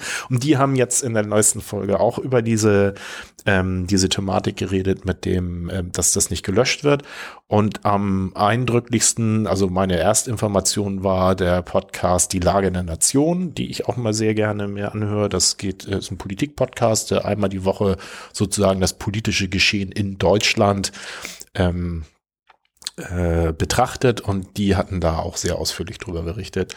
Ähm, diesen Podcast schätze ich immer sehr, die Lage der Nation, weil der eine von beiden ist Jurist. Mhm. Also der hat auch eine ganze Zeit lang als Richter gearbeitet. Also der, da ist, ähm, der kennt sich zwar juristisch auch nicht jetzt mit jedem Fachbereich komplett aus, aber da hast du immer schon mal das Gefühl, so wenn es um juristische Einschätzungen geht, dass da jemand schon mal bei ist, der ein bisschen solider ist und nicht nur so fröhlich redet oder bei jeder Sache meint, so, aber das Grundgesetz, ne, so, das geht alles nicht wegen des Grundgesetzes, sondern der argumentiert dann schon, der kann besser ähm, argumentieren und der andere, mit dem er das zusammen macht, äh, Ulf Banse heißt er, glaube ich. Ähm, der ist Journalist, ausgebildeter Journalist und ähm, die betrachten im Zwiegespräch dann halt immer die Lage in der Nation und die haben sich auch sehr intensiv darum gekümmert, fand ich sehr gut. Jetzt will ich aber ganz kurz denn unsere Quasselecke nochmal pausieren, weil wir ja eigentlich aus unserer Überlegung, wie wir mit dem Podcast weitermachen, ja. sind wir ja versehentlich in die Quasselecke gestolpert. Bevor wir da wieder rausgehen, hast du noch irgendwas für die Quasselecke, damit das denn erledigt nee, ist? weil wir sind jetzt, wir sind mit unserem Format jetzt vollkommen durcheinander. Das geht so nicht, weil wir waren jetzt noch bei den kleinen drei und dann kommen ja die historischen Serien und dann kommt ja die Quasselecke. Aber wir sind doch jetzt schon in der Quasselecke drin. Bringst du es jetzt nicht noch mehr durcheinander, wenn wir die jetzt noch zwei teilen? Nein, weil wir müssen Ende jetzt erstmal unsere Entscheidung treffen oder das nochmal, ähm, wir waren ja dabei, wie es mit dem Podcast weitergehen so. soll. Wir waren uns jetzt so weit, dass wir sagen, wir lassen das Format so, wie es ist machen vielleicht kleinere Veränderungen und gucken, ob wir nicht vielleicht doch mal das ein oder andere Mal eine Quasselecke auskoppeln. Ich hätte gern wieder Gäste. Ja, bringen welche mit. Okay. du guckst jetzt so, also scheiße, wozu habe ich jetzt gerade okay gesagt? Nö, das, Gäste ist doch vollkommen okay. Das ist ja, ne? Das ist ja, wir haben ja nur ähm, im Moment äh, immer in Persona Gäste gehabt. Wir haben ja noch nie Remote Gäste gehabt. Ja. Aber vielleicht, wenn wir Gäste haben, dann muss ich vielleicht ein neues Audio-Interface haben. Ach. Oder jetzt, ich tue dir jetzt einen Gefallen, sagte ich, du brauchst sowieso ein neues. Damit wir auch das Brummen loswerden. Ja, genau. Also, Podcast bleibt so, jetzt, bevor wir jetzt wieder ja. verfusseln, Podcast Format bleibt so wie es ist. Wir gucken noch mal mit den kleinen drei und wir haben ab als, und zu als, als im Hinterkopf zu behalten als Ziel ist, dass wir regelmäßig was zusammen machen und dabei Spaß haben. Genau. Und das hat Vorrang. Das macht ja auch schon vieles einfacher in der Entscheidung und der Abwägung. genau. Und ähm, die ähm, und mit der Quasselecke gucken wir noch mal, ob wir die vielleicht auch ab und zu mal auskoppeln. Wenn sie lecker wird, ja. ja. Gut. Dafür macht es dann auch Sinn, sie ans Ende so. zu schieben, weil sie dann sich leichter auskoppeln lässt. Ja, sehe ich ein. Gut. Ähm, jetzt sind wir ja, ach so, genau, dann äh, untermale ich das noch mal als Das war unsere Entscheidung. Das war der Gewinner von den kleinen drei. Yay! Und wir können jetzt übergehen, nachdem wir das jetzt, äh, unsere Kategorie fertig haben in unsere historischen Serien. Und zwar das Jahr ist 1987. Und jetzt muss ich aber erst mal die Liste gucken. Die habe ich im Moment gerade gar nicht vor Augen. Ähm, der, der, der, der, der sind sie. So, also 1987 fand ich, ähm, du hattest das vorhin, glaube ich, auch schon gesagt, ein sehr reichhaltiges Jahr. Und es fängt mit was an, wo ich denke, da übergebe ich den Ball an dir. Hoffe nur, dass du es nicht so ausführlich machst, weil wir können, glaube ich, schon bestimmt aus vier oder fünf Podcast-Folgen ähm, verweisen in denen du diese Serie schon genannt, benannt und auch Raumschiff Enterprise, das nächste Jahrhundert. Jean-Luc The Next Picard. Generation. Genau, Jean-Luc Picard. Sir Jean-Luc Picard zum Ritter geschlagen. Verdieterweise den Jüngeren vielleicht eher bekannt als der Synchronisator von dem kleinen Kackhaufen im Emoji-Film. Was? Im Emoji-Movie hat er den, den das Kackhaufen-Emoji gesprochen. Es gibt einen Emoji-Movie? Ja, hast du das nicht mitgekriegt? Nein. Du bist auch nicht up to Ich weiß ah, gar nicht, ob ich das nicht vielleicht sogar schlimmer finde, dass du das mitgekriegt hast. Und warum habe ich es mitgekriegt? Weil er bei äh, Graham Norton in der Talkshow erzählt hat, dass er diesen Typen, ah, dass er diesen Typen synchronisiert, dass er den, den Kackhaufen synchronisiert hat. Humoriger Mensch, ich mag Patrick Stewart wahnsinnig gerne. Äh, Sir Patrick Stewart. ähm, die, äh, ja, das ist ja im Grunde genommen die, äh, überhaupt die Fortsetzung, die Raumschiff Enterprise Folgen aus den 60er mit William Shatner als äh, Captain Du ja wahrscheinlich Kirk. eher, da bist du näher dran. Bei mir ist das die alberne Pappmaché-Felsen fallen um Science-Fiction-Serie kann man gucken, muss man aber nicht. Ja, nee, also die hat natürlich schon, schon ein Flair, die ist ja Ende der 60er, glaube ich, entstanden, also ist wirklich schon alt und da war es natürlich mit Tricktechnik noch ja, so gar nicht. Was und jetzt und, heutzutage sehr nett anzugucken ist mit den, wenn sie da ihre Special Effects haben, die sind dann immer sehr mulchig und ja, unscharf. Was ich aber auch herrlich fand, ist, dass sie auch teilweise, weil das noch so neu als Genre war, da hatten sie, ich meine irgendwo gelesen zu haben, da hatten sie eine, äh, eine Frau, die grün sein sollte oder so, grün angemalt und irgendeiner in der Filmtechnik, als das dann irgendwie in, in, in umkopiert oder zusammengeschnitten, dachte halt, oh, da ist irgendwas mit dem Filmmaterial nicht in Ordnung und hat das dann irgendwie so weit verändert, dass es erstmal wieder halbwegs normal aussah. Also so ein bisschen wie diese, wie hieß das noch, der Künstler mit dieser Badewanne in der Farbe war oder so, wo dann die Putzfrau im, im Kunstmuseum das, das erstmal sauber, sauber gemacht hat. Ja, ja genau. Oh, also ja, und das ist die Fortsetzung sozusagen, nachdem genau die Originalserie. Glaub, nach, nach 15 Jahren oder so, 87, ich glaube irgendwie, ich weiß gar nicht, wie lange lief denn Raumschiff Enterprise? Ähm, Raumschiff Enterprise ja eine der ersten Serien, wo sie so beliebt war, die wurde zwar abgesetzt, aber die Fans haben so viele Postkarten geschickt, dass sie doch noch mal zurückkam, aber insgesamt war sie eben nicht so erfolgreich, dass sie nicht lief von 1966 bis 69, also vier vier äh, Jahre. Gar nicht mal so lange. Drei Staffeln auch nur in Anführungsstrichen und ähm, die ähm, die Nachfolgeserie äh, Raumschiff Enterprise äh, Next gab Generation. Ja inzwischen schon viele Serien, auch tatsächlich eine, die nur Enterprise hieß. Discovery läuft gerade. Ähm, aber das ist die Serie, die es zurückgeholt hat, die erfolgreicher war als die Originalserie und auch länger lief. Und eine meiner großen Lieblingsserien, weil es einerseits Science Fiction ist, aber auf einem Niveau, wo immer auch philosophische Dinge immer mit drin stecken, was ja eigentlich Science ja, Fiction aber ursprünglich ich möchte mal dich da jetzt hat. unterbrechen, weil das hast du jetzt schon in so vielen Podcasts ah! so ausführlich ausgeführt. Wir verlinken gerne die Podcasts, in denen du das sehr ausführlich erzählt hast. Ich aber, möchte aber, jetzt auch nicht nochmal die Geschichte, wo Captain Picard in Gefangenschaft und mit den Lichtern, ah. die hast du auch schon viermal erzählt in unserem Podcast. Und auch wenn wir den zu unserer eigenen Belustigung machen, ich will es nicht nochmal. reicht. Na gut. So, ja, gut. Also, das war jetzt sozusagen das erste. Dann, äh, da gucke ich aber auch eher zu dir. Das sagt mir wiederum Saber, Saber Rider und die Star Sheriffs. Nein, sagt mir auch nichts. Also, es sagt mir so gesehen was, dass ich weiß, Saber Rider ist irgendwas, wo manche aus ihrer Kindheit ein bisschen von rumfantasieren, wie toll das damals war. Das ist aber so wie Dragon Balls, ist komplett an mir vorbeigegangen, hab nie Saber weiter geguckt, hab nie Dragon Balls geguckt. Das heißt, wenn ihr ein großer Fan seid, sei euch gegönnt. Ich kann aber nichts dazu sagen. Okay. Äh, dann Nummer drei, DuckTales. Uh. da, da, da, da, da, da, da, DuckTales. Ah. Ähm, genau, die Zeichentrickserie, die, da kannst auch du wieder nur was zu sagen. Ich weiß eigentlich nur, dass die äh, eben halt für viele so ein, so ein, so ähnlich wie die Goldbär hieß oder so, äh, oder nee, die, die Gummibärenbande, ja. Die Gummibärenbande. Die, die ist Ja, äh, ist, so. äh, wenn man äh, in dieser Zeitspanne groß geworden ist und, und Zeichentrick geguckt hat, dann gehört das zu den Dingen, die auch auf jede Zusammenstellung von Titelmelodien von Zeichentrickserien, die man gerne noch mal hört, gehört auch immer DuckTales dazu. Uh. und Gummibären. Ähm, das hat sich so ins Hirn gefressen. Ähm, na gut, ist eine Zeichentrickserie. Es gab, glaube ich, keinen übergreifenden Arc oder was weiß ich was, sondern es ist eben Entenhausen in animiert. Damals geguckt. Fand ich super.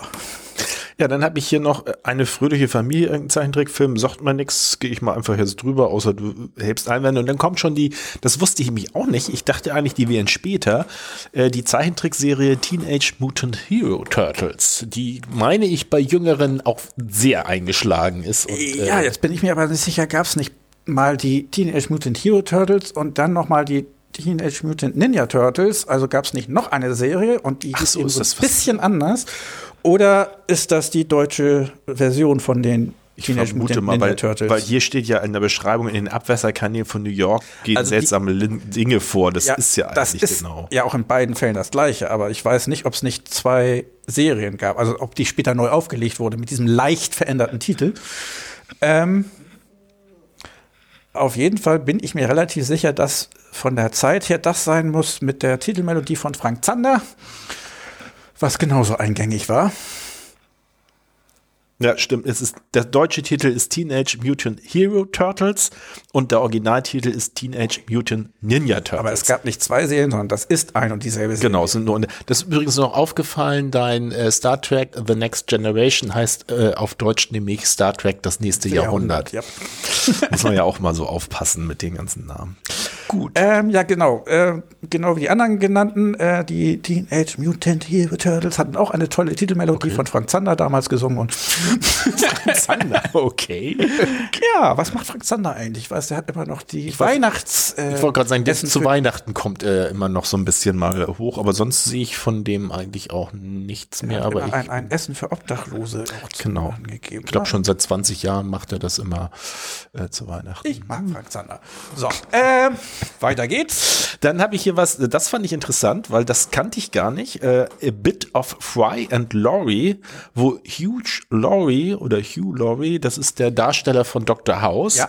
mit äh, Stephen Fry. Stephen Fry ist auch relativ bekannt eigentlich. Der hat Ich wollte gerade sagen, den kenne ich zwar, aber da habe ich jetzt nicht so was Plakatives, ihn gesehen Ähm, Ich hat. eigentlich auch nicht. Er hat immer, ich glaube, QI hieß so eine Quiz-Sendung, wo er immer mit dabei war. Er ist ein bisschen so ein Intellektueller, ist offen homosexuell und Ich meine, den habe ich mal in der Serie Bones, hat er mal einen, äh, Psychiater. Äh, ich weiß, dass er auch viel, viel äh, Voice-Acting gemacht hat. Das heißt, er hat die englische, das englische Audiobook von Harry Potter, das hat er immer gelesen, Ah, Stephen okay. Fry.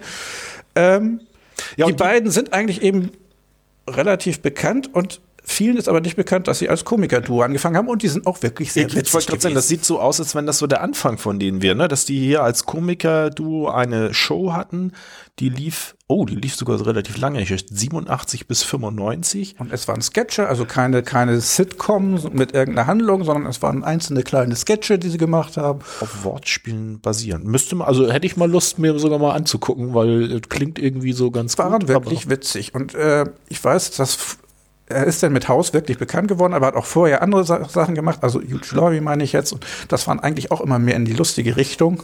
Mit Haus ist er sozusagen da ein bisschen rausgekommen aus der Ecke. Ich fand auch sehr witzig, dass er mit, mit Haus mal interviewt wurde. Ähm, ist er ja zu so einem Frauenschwarm geworden, so und Ja. äh, das hat er irgendwo mal, dass ihm das völlig befremdlich wäre, so, weil vorher hat sich eigentlich, also hat er sich weder so gesehen, noch hat er das so erlebt. Und das auf einmal über diese Serie er nun so als als toller Mann und irgendwie so mit Zuschriften und so, das war ihm ein bisschen suspekt sogar, hatte ich so den Eindruck. Das fand ich interessant. Dann habe ich als nächstes äh, 87 auch Schlupp vom Grünen Stern, wieder mal eine Augsburger Puppenkiste-Geschichte. Äh, ich meine, ich habe die gesehen, aber da könnte ich mich jetzt inhaltlich nicht so dran erinnern. Weißt du das? Die Dabel, Diedeldauts, also der Schlupp vom anderen Stern hat immer irgendwelche Unsinnslieder gesungen. Genau in diesem den Soundtrack dazu. Das ist wichtig, das bleibt einem so im Hirn. Ähm, ist aber tatsächlich auch etwas, was ich, ich habe keinen Diedeldauts im Hirn. Du hast keinen Diedeldauts im Hirn? Nein. Du ärmster Schluck. es ist Augsburger Puppenkiste, es ist ja. super, also allein deswegen schon. Ich weiß bloß nicht, aber das war in der Erinnerung mit den, mit den Apfelplaneten, mit den. Nee, ich so? wollte gerade sagen, es gehört zu den Sachen, also äh, was weiß ich, äh, Lukas und die, äh, der Lokomotivführer und ja, sonstige ja. Dinge, da habe ich noch sehr genaue Erinnerungen. Urmel aus dem Eis auch. Ich habe auch noch die Katze mit Hut so ein bisschen im Kopf, aber das Schlupp und das mit dem Apfelplaneten, das sind so Dinge, ich weiß, ich habe sie gesehen, aber ich weiß nicht mehr, worum es ging und was ja, da passiert. Und ob das dasselbe oder was anderes ja, ist, das weiß ich auch nicht. Ich weiß nur immer, dass da diese kernartigen Lebewesen und die immer Dergel, Dergel, Dergel machten. Irgendwie. Würde ja passen mit irgendwie Schlupp von einer Stern, aber ich weiß es nicht, ob es das ja, dann kommen wir zu was, da war ich auch überrascht. 21 Jump Street. Da übergebe ich an dich, weil du warst, meine ich, ein großer Fan. Ich fand, ich fand die ziemlich cool, aber äh, das Problem war, ich habe die äh, von Anfang an nicht so gut sehen können. Ich habe die auch deutlich später erst gesehen, weil die, glaube ich, überwiegend auf dem Privaten lief und äh, wir lange keinen äh, Zugang dazu hatten. Ähm, ist eine Polizeiserie mit äh, jugendlich wirkenden Polizeibeamten, die halt im jugendlichen Umfeld ermittelt haben als verdeckte Ermittler. Und es ist halt die Serie, mit der eigentlich Johnny, Johnny Depp seine Karriere gestartet hat. Da war eben einer von denen und so eigentlich so ein bisschen die zentralere Figur. Und damit ist er sehr bekannt geworden. Die Serie lief, na, immerhin vier Jahre, also 87 bis 91. Und ähm, meine, die hat auch heutzutage so noch viele Fans und ich meine, also ich weiß nicht, ob es nur ein Versuch war oder ob sie nicht sogar schon mal, ein, also einen Film gab es zwischendurch mal, äh, aber mit Vielleicht nicht erzählen, aber irgendwann sollte ein Revival geben, aber hat oder oder gab's und ist an uns vorbeigegangen, weil es so ja, unerfolgreich war, weiß ich nicht. Irgendwas war da mal. Ich finde mich erinnert das immer an das das Meme mit Steve Buscemi. Ich weiß nicht, ob du das kennst. Was nochmal? Steve Buscemi, äh, äh, da gibt's ein ein ein Meme-Bildchen. Ach Meme ja. wo er mit äh, ähm, ähm, Skateboard und Cappy und so weiter, aber als deutlich erkennbar mittelalter Mann äh, Hello, Fellow Kids sagt in irgendeiner, weiß ich nicht, Fernsehserie oder Kinofilm, als eben äh, eine Persiflage auf die äh, Ermittler im, im Schulbereich, die so tun, als wären sie jung und fresh. aber eigentlich, und ich glaube, bei 21 Jump Street kam das Problem später in der Serie auch, die sahen dann doch schon langsam ein bisschen älter aus, als ja. es da passen würde. Wobei, das sehe ich hier gerade, als ich dann nochmal nachgucke, äh, Johnny Depp ist nach äh, drei Staffeln ausgestiegen. Und dann haben sie noch eine Staffel produziert und ah, da sind aber die Einschaltquoten komplett eingebaut. Also da sieht man halt auch, dass er eben so ein zentraler, ähm, zentrale, tragende Figur ja. war. Äh, Ah nee, 2000, also 2012 wurde noch mal ein Film und 2014 kam mit 22 Jump Street eine Fortsetzung in die ah. Kinos. Das war's, glaube ich, aber anscheinend. Aber die Fortsetzung in die Kinos war also auch nur ein Film, ein Fortsetzungsfilm. Genau, ein, okay. ein zweiter Keine Film dazu, der dann 22 Jump Street hieß und ja. Na gut, also das war dann äh, 20 Jump Street, dann eine schrecklich nette Familie. Ich glaube, das sollte eigentlich jedem bekannt sein. äh, ich, ich, weiß jetzt nicht, ob die Jüngeren, falls wir überhaupt so jüngere Zuhörer und Zuschauer haben. Das sind doch zwei alte weiße Männer mit einem Podcast. Ja. Hello, Fellow Kids. Fellow Kids. Hier ist ein ja, Tipp. Ja. Ja, mich haben sie gestern auf der Weihnachtsfeier von meiner Arbeit auch ein bisschen verarscht. Da sagte einer so, ja, ach, du hast ja auch einen Podcast. Und habe ich das erzählt. Und dann sagte einer so, ja, es ist überhaupt voll gut, was du da so machst und so. Und ich höre mir das dauernd an. Und einen Moment lang habe ich gedacht, oh, das ist ja cool. Und dann merkte ich so, nee, der will mich verarschen. Er wollte mich auch verarschen. Ach Mensch.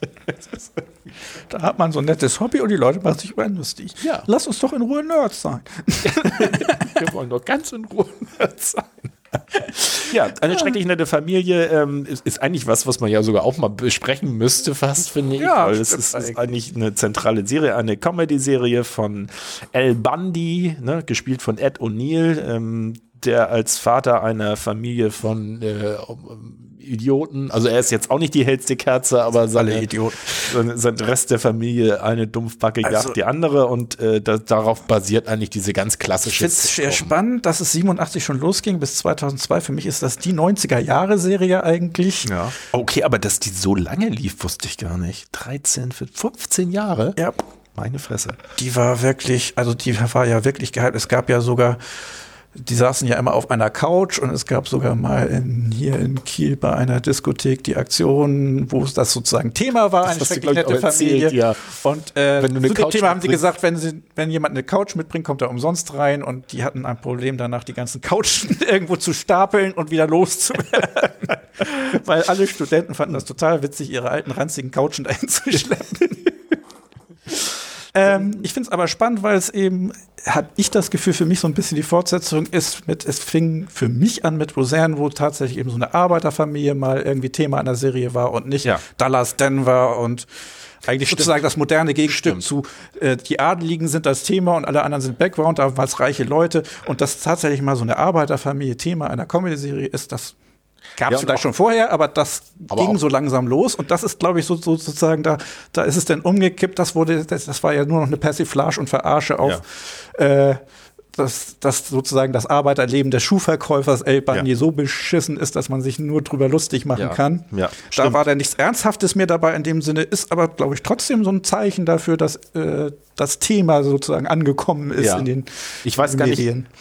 Das hatten wir das schon? Nee, das kommt danach. Also mit in diese in diesen Bereich fiel dann ja auch ganz klar, ähm, wie ist das noch, Queens, äh, das mit dem Ähm, IPS-Fahrer. King of Queens? King of Queens, genau. Das ist, war ja auch sehr ähnlich mit ihm als UBS-Paketfahrer Genau. und seiner hübschen Frau. Aber eine schrecklich nette Familie war, glaube ich, auch das erste, was sich so komplett über, ähm, also auch dieses, dieses alle blöd, also alle total doof und das dann äh, als Standardthema nicht. Selbst der Hauptdarsteller, also normalerweise ist das ja immer der Normalo, mit dem sich auch die Zuschauer identifizieren Ja. können. Und in dieser Serie ist auch der völlig bescheuert und ganz offensichtlich.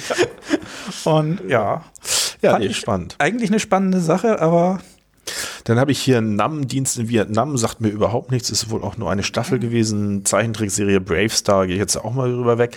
Dann kommt Full House, auch so eine Sit Familien-Sitcom, die mir, also der Name sagt mir was, aber ich glaube, die habe ich auch nie so, das waren diese Art von, die, die liefen nachher immer so in Ja. den privaten Und ich Nachmittags. finde spannend, dass du schon sagst, die, weil es, es verschwimmt bei mir auch immer, Ja. welche das sind. Es gab da ähm, Full House. Ich glaube sogar, es gibt eine Serie, andere Serie, die auch noch Full House hieß, die damit gar nichts zu tun hat.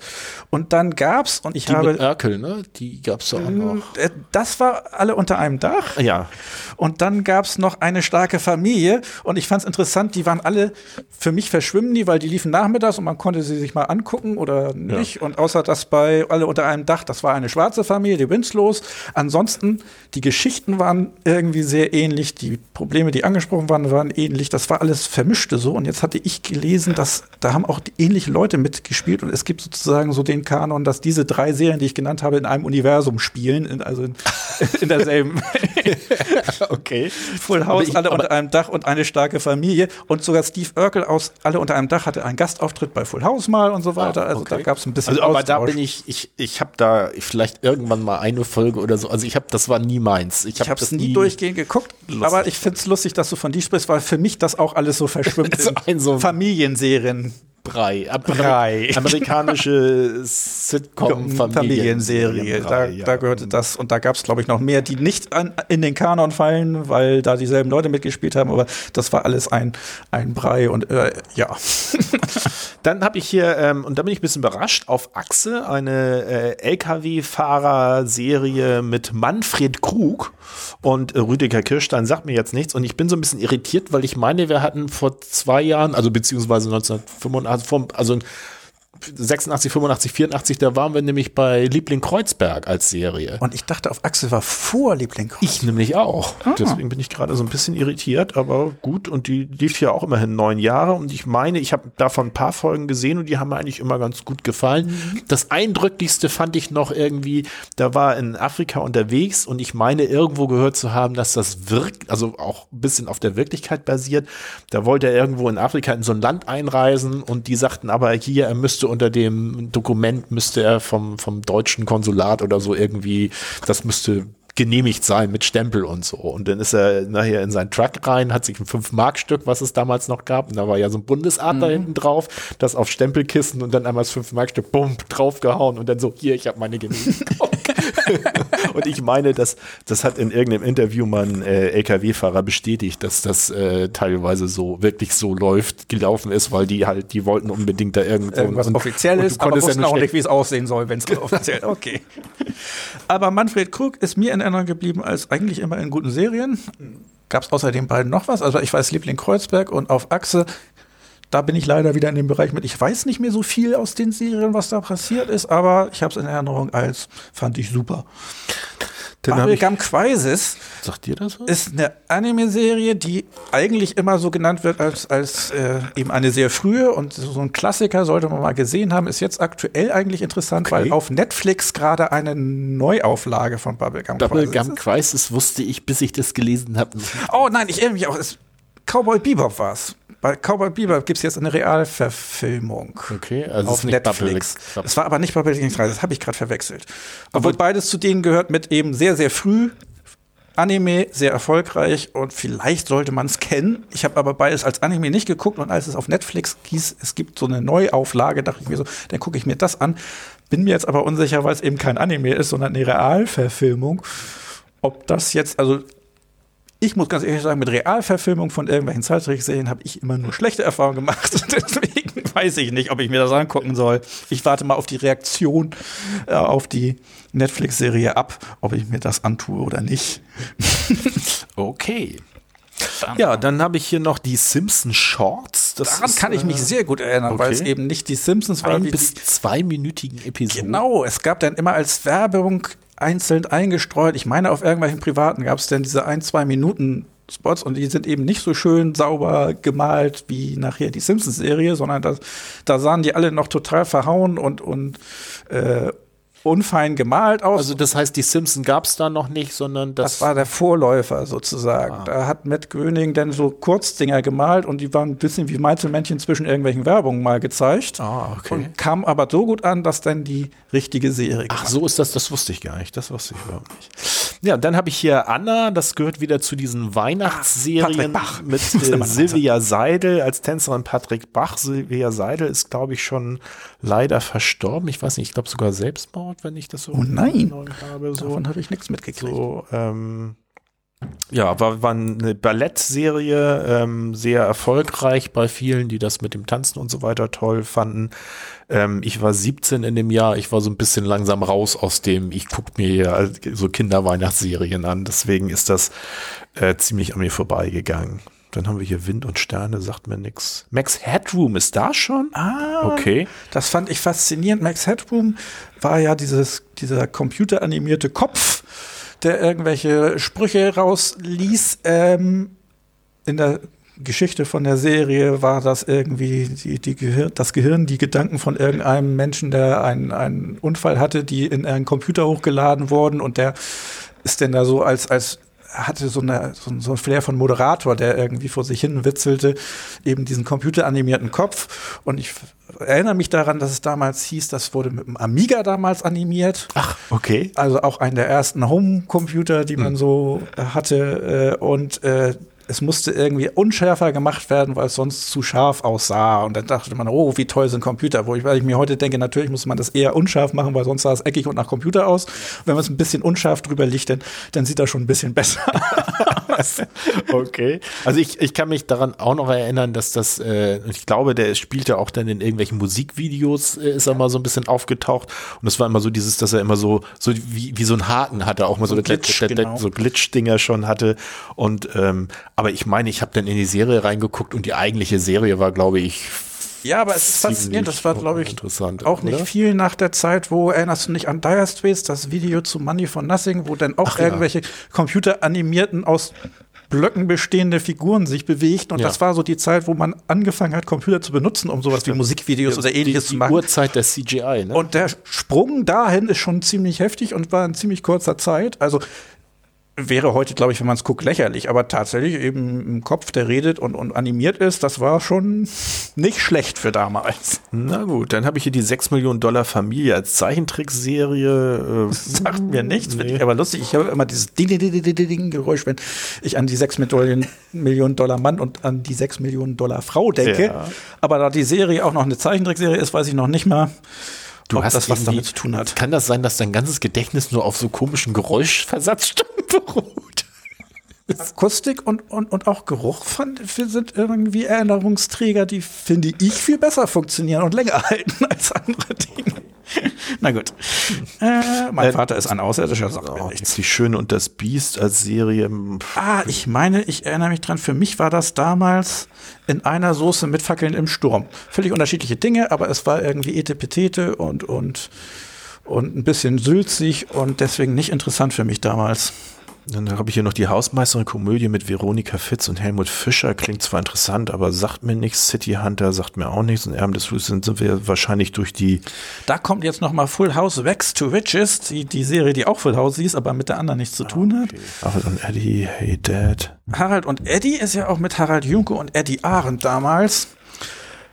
Ähm, die waren ja wahnsinnig beliebt. Ein bisschen so im Nachhinein kann ich mir vorstellen, dass es ein bisschen äh, eine, eine, na, wie soll man das sagen, nicht, nicht, nicht Heroisierung des Alkoholismus ist, aber es waren, meine ich in Erinnerung, waren da auch immer häufig Gags und Sketche, wo einer besoffen war und das war dann immer total witzig. Äh, Und der gute Harald Junke ist ja leider dann an seiner Alkoholsucht später gestorben. Deswegen hat er so ein bisschen schlechten Geschmack im Hintergrund. Aber ich meine, Harald Junke und Eddie Arendt fand ich als Kind auch gut. Stimmt Eddie Arndt? Stimmt, Eddie Arndt war der, der immer in den Edgar Wallace-Filmen den, diesen witzigen Part, da war ja immer eine Figur, die so ein bisschen den witzigen Part Ja. machte. Und das war immer Eddie Arndt, ne? Stimmt. Hey Die. Guldenburgs kann ich mich nicht dran erinnern, weiß aber, dass es eine Serie war, die, meine ich, Mama geguckt hat. Ja, es braucht nur eine Staffel. Und ne? Alf. Erinnerung an Melmark als Zeichentrickserie, okay. Science-Fiction-Serie, erinnert- stimmt, Zeichentrick und Erinnerung an Melmark. Dann kenne ich ja, Alf hatten wir ja schon. Das heißt, das muss irgendeine Nachfolgeserie gewesen sein. Ähm, ich glaube, kommt noch irgendwas. Die Kinder von Bullab. Ja, das fand ich auch noch. Das Coming of Age Serie steht ja sogar. Coming of Age ist doch schon ein feststehender Begriff. ja, Astrid Lindgren, herrliche äh, Serie. Ich glaube, das waren irgendwie so zweite Serie. Okay. Die Kinder von Bullabü. Aber Ja, ich, die ich meine, das waren nur so drei Filme, ne, oder sowas? War das Ja, ich weiß so nicht, ich stelle mir das so vor wie Ferien aus der Krockern. Da gab es auch irgendwie tatsächliche Filme, also nicht eine Serie, aber davon gab es dann drei, vier Teile. Dann habe ich ja noch Jack and McCabe, irgendeine Serie mit Anwalt und Detektiv. Ähm, das klingt ja so ein bisschen wie, äh, wie hieß er noch, Matula und Ja, Dings, äh, das war ja auch sowas, Tagebuch der Anne Frank, aber Praxis Bülowbogen mit Günter Fitzmann und äh, ah, kann ich mich auch nur als, als irgendwie Name so erinnern. der Landarzt, aber hier steht überall immer nur ein, ein Jahr. Ich dachte immer, die wären ein bisschen länger gelaufen. Reich und schön, Tiere. Ich scroll mal so ein bisschen schnell Die durch. Klasse glaub, Junior High fand ich interessant, weil es eine kanadische Serie, eine Highschool-Serie, eben aber aus Kanada.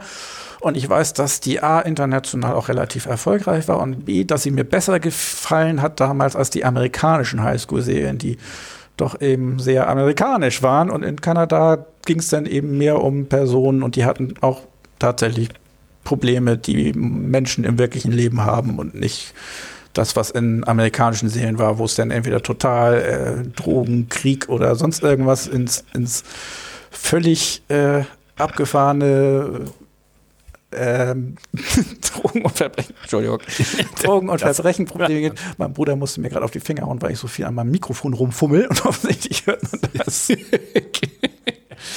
ähm, wo war ich gerade? Achso, und in, in, der kanadischen Serie waren das eben Probleme, die auch in Deutschland, auch wenn es hier keine Häuser gibt, irgendwelche Schüler haben konnten. Wo das nicht so un unterschiedlich oder der, der Wo in Amerika war es eben entweder ganz schrecklich oder es waren Highschool-Schüler in der High Society, die das Problem hatten, dass sie zwei Millionen zu wenig haben, um ein Kleid zu kaufen oder so. Also es, kanadische Die klassischen Serie, Probleme, die, die wir auch alle kennen. Genau. Ja.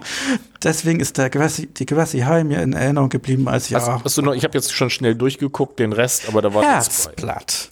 Damals noch mit Rudi Carell und Reinhard Echt? Fendrich später. Gesehen. Herzblatt.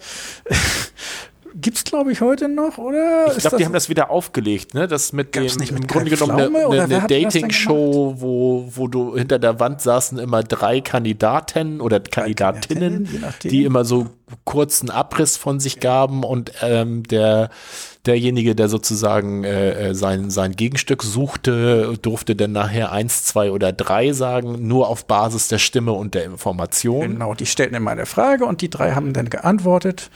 Und dann am Ende gibt es denn einen, einen Flug mit dem Herzblatthubschrauber. Genau, das weiß ich irgendwo hin und dann konnten ja. die irgendwo ein Wochenende verbringen. Und ich meine, ähm, das war auch immer so ein bisschen versucht, die Antworten, äh, zumindest eine von den drei immer eine etwas erstaunliche Antwort zur Frage gab, die so ein bisschen. Und ich fand es nett, weil es ein bisschen betulicher war als die späteren äh, Dating-Shows, die dann entweder total ausgewalzt wurden über eine ganze Serie mit irgendwie Bachelor oder äh, wo möglichst nur Leute eingeladen wurden, die völlig verquer war, weil das denn so witzig ist, das anzugucken. Das ist eben öffentlich-rechtlich betulich.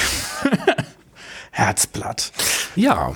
Na komm, ja. Hast du noch was? So, Der Wind in den Weiden kenne ich nicht als Animationsserie, aber ich kenne das Buch und weiß, dass Harry Rowold es übersetzt hat und es deswegen äh, bemerkenswert ist, weil es eines der wenigen englischen Bücher ist, die ins Deutsche übersetzt wurden, im Deutschen kürzer waren als im Englischen. Und Harry Rowold hat mal erzählt, dass das eine ziemliche äh, wie sagt man das? Also Harry Wold war ja mehr ein, ein äh, politisch links stehender Mensch und er meinte, das Weltbild, was der Wind in den Weiden so vermittelt hat, wäre so komplett gegen das, was er sich so vorstellt. und deswegen hat er da auch ein bisschen mehr sich äh, Freiheiten erlaubt als bei anderen Übersetzungen und da sei einiges rausgefallen. Ups. Bin ich gespannt äh, eigentlich mal, ob irgendjemand das mal verglichen hat, dass das tatsächlich stimmt. Ähm, er meint aber eigentlich ist noch alles drin geblieben und er wüsste auch nicht, warum das so viel kürzer als das englische Original ist, wo das normalerweise immer die deutsche Übersetzung doch viel länger ist. Aber ich kann mir auch vorstellen, weil Harry Wohl doch eigentlich immer sehr trocken war und eigentlich auch einen Hang hat zu prägnanten kurzen Sätzen, dass es einfach daran liegt. Ähm, würde mich interessieren, ob er noch andere Bücher übersetzt hat und wie das da mit dem Längenvergleich ist. Hat er eigentlich auch selber mal Sachen geschrieben? Ich, ich weiß nicht, er hat eine Kolumne gehabt, ich weiß gar nicht, in welcher Zeitschrift, wo äh, Pooh's Corner, wo er aus der Sicht von Pooh dem Bären sozusagen geschrieben hat. Ach, okay. Ganz bizarr eigentlich auch, aber. Ich meine, äh, der war ja auch irgendwie eine schillernde Figur, ja, der Harry. Das war das, in, in der Lindenstraße als, als Obdachloser Ach, das wusste ich gar nicht. geschauspielert. Hm, das wusste ich gar nicht. Und es gab dann Lesungen mit ihm, da hat er dann gerne immer sein, sein Whisky hervorgeholt und hat die Flasche immer im Publikum rumgehen lassen. mit der Auflage, dass noch was drin sein soll, wenn sie wieder zurück zu ihm kommt. Harry Robert war ein Klassiker. Ich weiß, es gab. Ich, ich mag auch, das, wenn Personen so ein bisschen Skurrilität ja. haben. Es ist schon ich finde es auch schön, dass wir in Deutschland auch sowas haben, wo, wo, wo man im Englischen war exzentrisch. Ja. Weil exzentrisch. das was viel freundlicher ist als irgendwie, der ist bekloppt oder sowas. Ja. Wenn jemand exzentrisch ist, das ist schon was Besonderes. Ich glaube, Harry Rowold fiel definitiv unter exzentrisch. Ja, gut. Dann beschließen wir hier diese Abteilung und kommen jetzt offiziell zur Quasselecke. Die hatten wir doch schon. Nein, wir hatten ein Thema, was eigentlich nicht Quasselecke gehört hätte haben sollen. Wenn du nicht zu früh abgebogen wärst.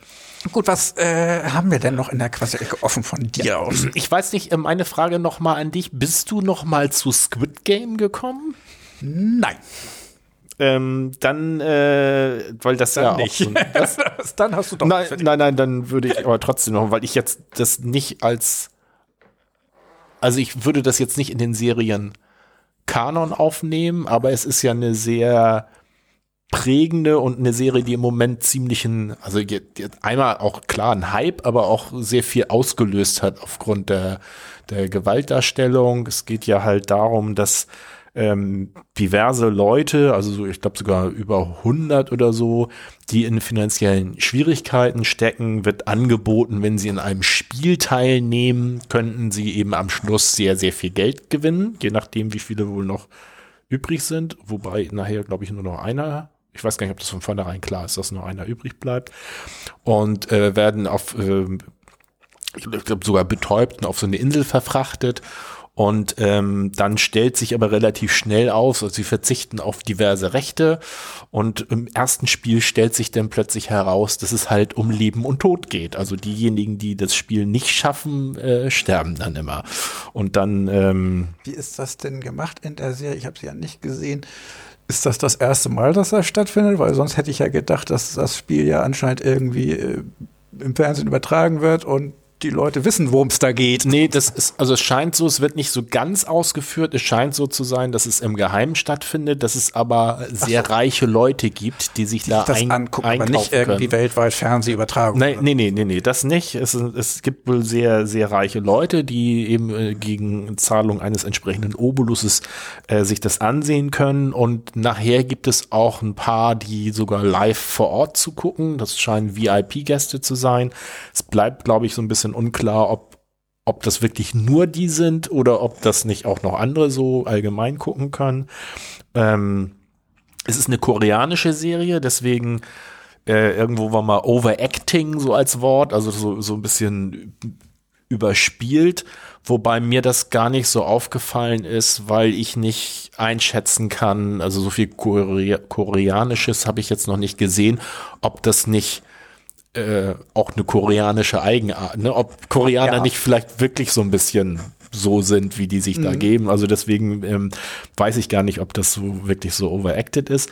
Ich finde den Ansatz der Serie sehr spannend, weil das ja so ein bisschen eine so, so ne, zu unserer heutigen Zeit, ne, dass man so für Geld alles tut und Wobei das ja halt Thema so ist von von ah, wann war das Running Man mit Arnold Schwarzenegger ähm, Stimmt, da war, das habe ich Das war eben, gehabt. da war es ja. sozusagen in der Öffentlichkeit und es wurden dann Leute gejagt. Ja. Das Publikum durfte sogar mitmachen und wer äh, sozusagen zuletzt erwischt wird oder nicht erwischt wird, hat äh, Geld gewonnen am Ende. Das war ein ähnliches Thema. Und ich weiß, es gab eine deutsche Serie, wo sowas ähnliches gemacht wurde. Ach, ähm, ich ahne Schlimmes. Ich ahne Schlimmes. Das war, oh, wie heißt der nochmal? Ähm, ganz jung äh, Didi Hallervorden als Schauspieler damals. War noch nicht Komiker, war noch nicht bekannt und der spielte da einen der Killer, die hinter den Leuten her waren, die sich einverstanden erklärt haben, dass sie Millionen gewinnen, wenn sie nicht erwischt werden. Und äh, damals, das wurde so ein bisschen aufgemacht wie eine Doku und äh, lief im öffentlich-rechtlichen. Das war eben sehr früh, wenn, wenn die der Hallerford noch nicht mal irgendwie bekannt war, das war sehr früh. Und damals hatten sich dann Leute gemeldet, die da hielten das für echt und wollten auch gerne mitmachen. Würden sich gerne irgendwie jagen lassen für eine Million. Und irgendwie sei deswegen das auch irgendwie in Giftstrang verschwunden von den Öffentlichkeiten, werden die wieder gezeigt worden. Würde mich mal interessieren, ob man da noch irgendwie mehr zu rausfinden könnte. Was ich sagen wollte, ist dieses Thema. Also da ist es jetzt gejagt werden, hier ist es auf irgendeiner Insel bei irgendwelchen Spielen mitmachen, aber irgendwie für eine Million auf seine Rechte verzichten und es um Leben und Tod gehen lassen, ist eigentlich so ein Thema, das älter ist schon. ja, aber ich, aber ich habe es in der Form noch nicht. Und mhm. ich fand, fand, ich habe auch erst gedacht, so, ah, es ist nur so auf dieses rein reißerische ausgelegt, mhm. so, ne? Ähm, und zum Teil ist es das auch. Also ne, es wird auch sehr, also man wird nicht sehr subtil oder so, sondern die werden da wirklich einfach abgeknallt dann und das siehst du dann halt auch. Also mhm. das ist jetzt nicht nichts Subtiles. Ähm, aber sie haben so ein paar Elemente drin, wo ich überrascht war. Also zum ersten, ähm, so ein bisschen wusste ich schon, worum es geht und habe mir das angeguckt. Und die, ich glaube sogar die ganze erste Folge ist eher noch so vorbereitend, wo man so ein bisschen und, und da merkte ich aber auch, das wirkte so überzeichnet. So irgend, ne, wird ein Mann gezeigt, der irgendwie offensichtlich überall schon Pech gehabt hat, der seine Tochter irgendwie zum Geburtstag bei sich haben. Also ist von der Frau offensichtlich getrennt und die Frau hat eigentlich die Tochter.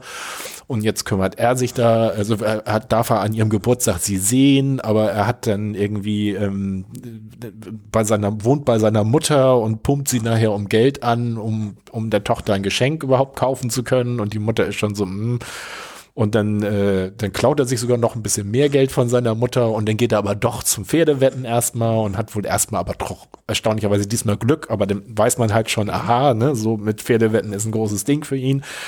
Und man kriegt mit, dass er Schulden hat bei irgendwelchen Gaunern, die ihn dann auch erstmal unter Druck setzen, dass er bezahlen soll.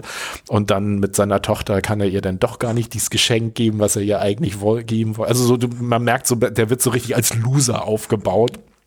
Und das aber, also ich fand erstaunlich, dass sie sich da so viel Zeit für nehmen. Ähm, aber auch irgendwie so ein bisschen dieses, ja, ich, ich hab's verstanden. Also ihr, ihr, das ist schon, ihr müsst jetzt nicht noch mehr zeigen, wie dämlich der Typ ist oder wie, wie, äh, wie sehr der zum Versagen ja, Vielleicht ist das auch so ein koreanisches Ding, da ein bisschen überdeutlich zu werden. Aber ja, keine Ahnung. So, und dann fand ich zum Beispiel sehr interessant, dann äh, äh, ist er ja mit diesen anderen Leuten in diesem Spiel drin und dann findet das erste statt, wo ihm halt klar wird, dass äh, das Verlieren bedeutet, ich verliere auch mein Leben.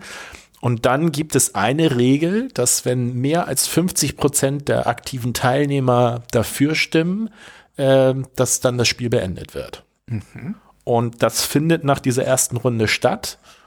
Und ganz knapp stimmen sie aber dafür, dass das Spiel beendet wird. Und dann kommen sie alle erstmal wieder zurück. Mhm. Und das war was, damit hatte ich nicht gerechnet, ja. dass die, dass die das so machen und dann wird und erstmal wieder beendet und dann kommt es später wieder dann doch. Das fand ich, ähm, war so ein Zug. Und was ich sehr interessant fand, war auch dieses Spiel mit, ähm, man kann ja so verstehen, dass die teilweise, also dadurch, dass es dann nachher doch wieder zustande kommt, weil sich eine ganze Reihe entschließen zu sagen, nee, wir wollen doch spielen, mhm was man dann wirklich weiß, okay, die wussten aber auch wirklich haargenau, worauf sie sich einlassen. Also alle, die jetzt da sind, wollen das wirklich auch unter dieser, dieser Voraussetzung. Und dann bilden sich so ein bisschen Freundschaften, Grüppchen oder sowas. Und dann kommt aber dieses, dass die Spiele immer so ein bisschen unterschiedlich gestaltet sind. Und dann sollen sie sich zum Beispiel einen Partner suchen oder sie sollen sich in Gruppen zusammentun. Und dann ähm, denken sie sich halt so, ja, ach, das wäre ja gut, wenn wir so. Und dann stellt sich aber heraus, hm, es ist doch gar nicht so gut, ne, wenn ich in dieser Gruppe bin. Oder ne, die Partner, die sich suchen sollen, spielen dann halt gegeneinander. Also so, ne, dass du gar nicht mehr so genau weißt, so, ähm, ja, wir bilden eine Gruppe und, und unterstützen uns gegenseitig dadurch. Das wird aber dann teilweise echt verhindert, ne? Weil wenn ich jetzt als Partner mit jemand aus meiner Gruppe bin und einer von uns äh, verliert jetzt, mhm. muss verlieren, das heißt, einer von uns stirbt und mhm. dann geht das auch schon wieder nicht so auf. Das fand ich ähm, sehr spannend gemacht und auch so dieses Spiel mit, wie bereit, wie weit bin ich bereit zu gehen. Ne? Also vor allen Dingen, wenn ich jetzt als Partner von irgendjemandem, den ich eigentlich jetzt sehr schätzen gelernt habe, der mir schon das Leben gerettet mhm. hat, so und jetzt geht's aber wirklich darum, du oder ich. Und das fand ich schon, äh, schon spannend gemacht. Also kann man sich wirklich an, ansehen, ist wirklich ähm, spannend, aber es ist jetzt auch nicht so. Also irgendein Kritiker hat auch geschrieben, dass er findet, die, die Grundidee ist ganz gut, ist ganz nett gemacht, aber zum Schluss geht's wirklich eigentlich nur auf dieses Reißerische, dass es eben halt immer um Leben und Tod und sowas geht. Und die, dieses, diese Parallele mit, was ist mir mein Leben wert und wie wichtig ist Geld und sowas, das tritt so ein bisschen mehr hinter diesen reißerischen Aspekt mhm. in, in den Hintergrund. Ich weiß, dass es deswegen ja auch, na gut, es hatte schon, glaube ich, so einen Hype, aber dass es deswegen auch in den Medien ganz hoch kam, weil irgendwelche Kinder diese Spielchen nachgespielt ja. haben auf dem Schulhof und dann wurde irgendwie der Macher gefragt, was er denn davon hält. Und der meinte, das ist keine Kinderserie. Also wer lässt denn Kinder diese Serie gucken? Verdammt ja. nochmal, das kann auch nicht angehen. Das äh, finde ich aber auch interessant, weil ähm, auf sich wurde ihm die Frage so gestellt nach dem Motto mit, was haben sie denn da produziert, dass das irgendwie die Kinder so anguckt, das ist ja ihre Schuld. Also es, ich habe hier keine Kinderserie gemacht. Also, ist, ja. Da sind die Eltern eher gefragt, warum lassen die denn äh, diese Serie gucken? Wobei ich mich frage, eben welche, welche Eltern tun das auch? Und hast du das mitgekriegt? Ich habe das mitgekriegt mit Kindern auf dem Schulhof hätten es nachgespielt und irgendwie hatte ich dann so mitgekriegt, das war aber irgendwo in Korea oder in China. Nicht, hast du das mitgekriegt, dass es das auch in Deutschland gemacht wurde, darüber was berichtet? Auch in Deutschland wurde berichtet, dass das irgendwie mhm. in Kindergärten oder, also das fand ich eigentlich, in Kindergärten fand ich irgendwie noch ja. erschreckender als auf, auf dem Schulhof.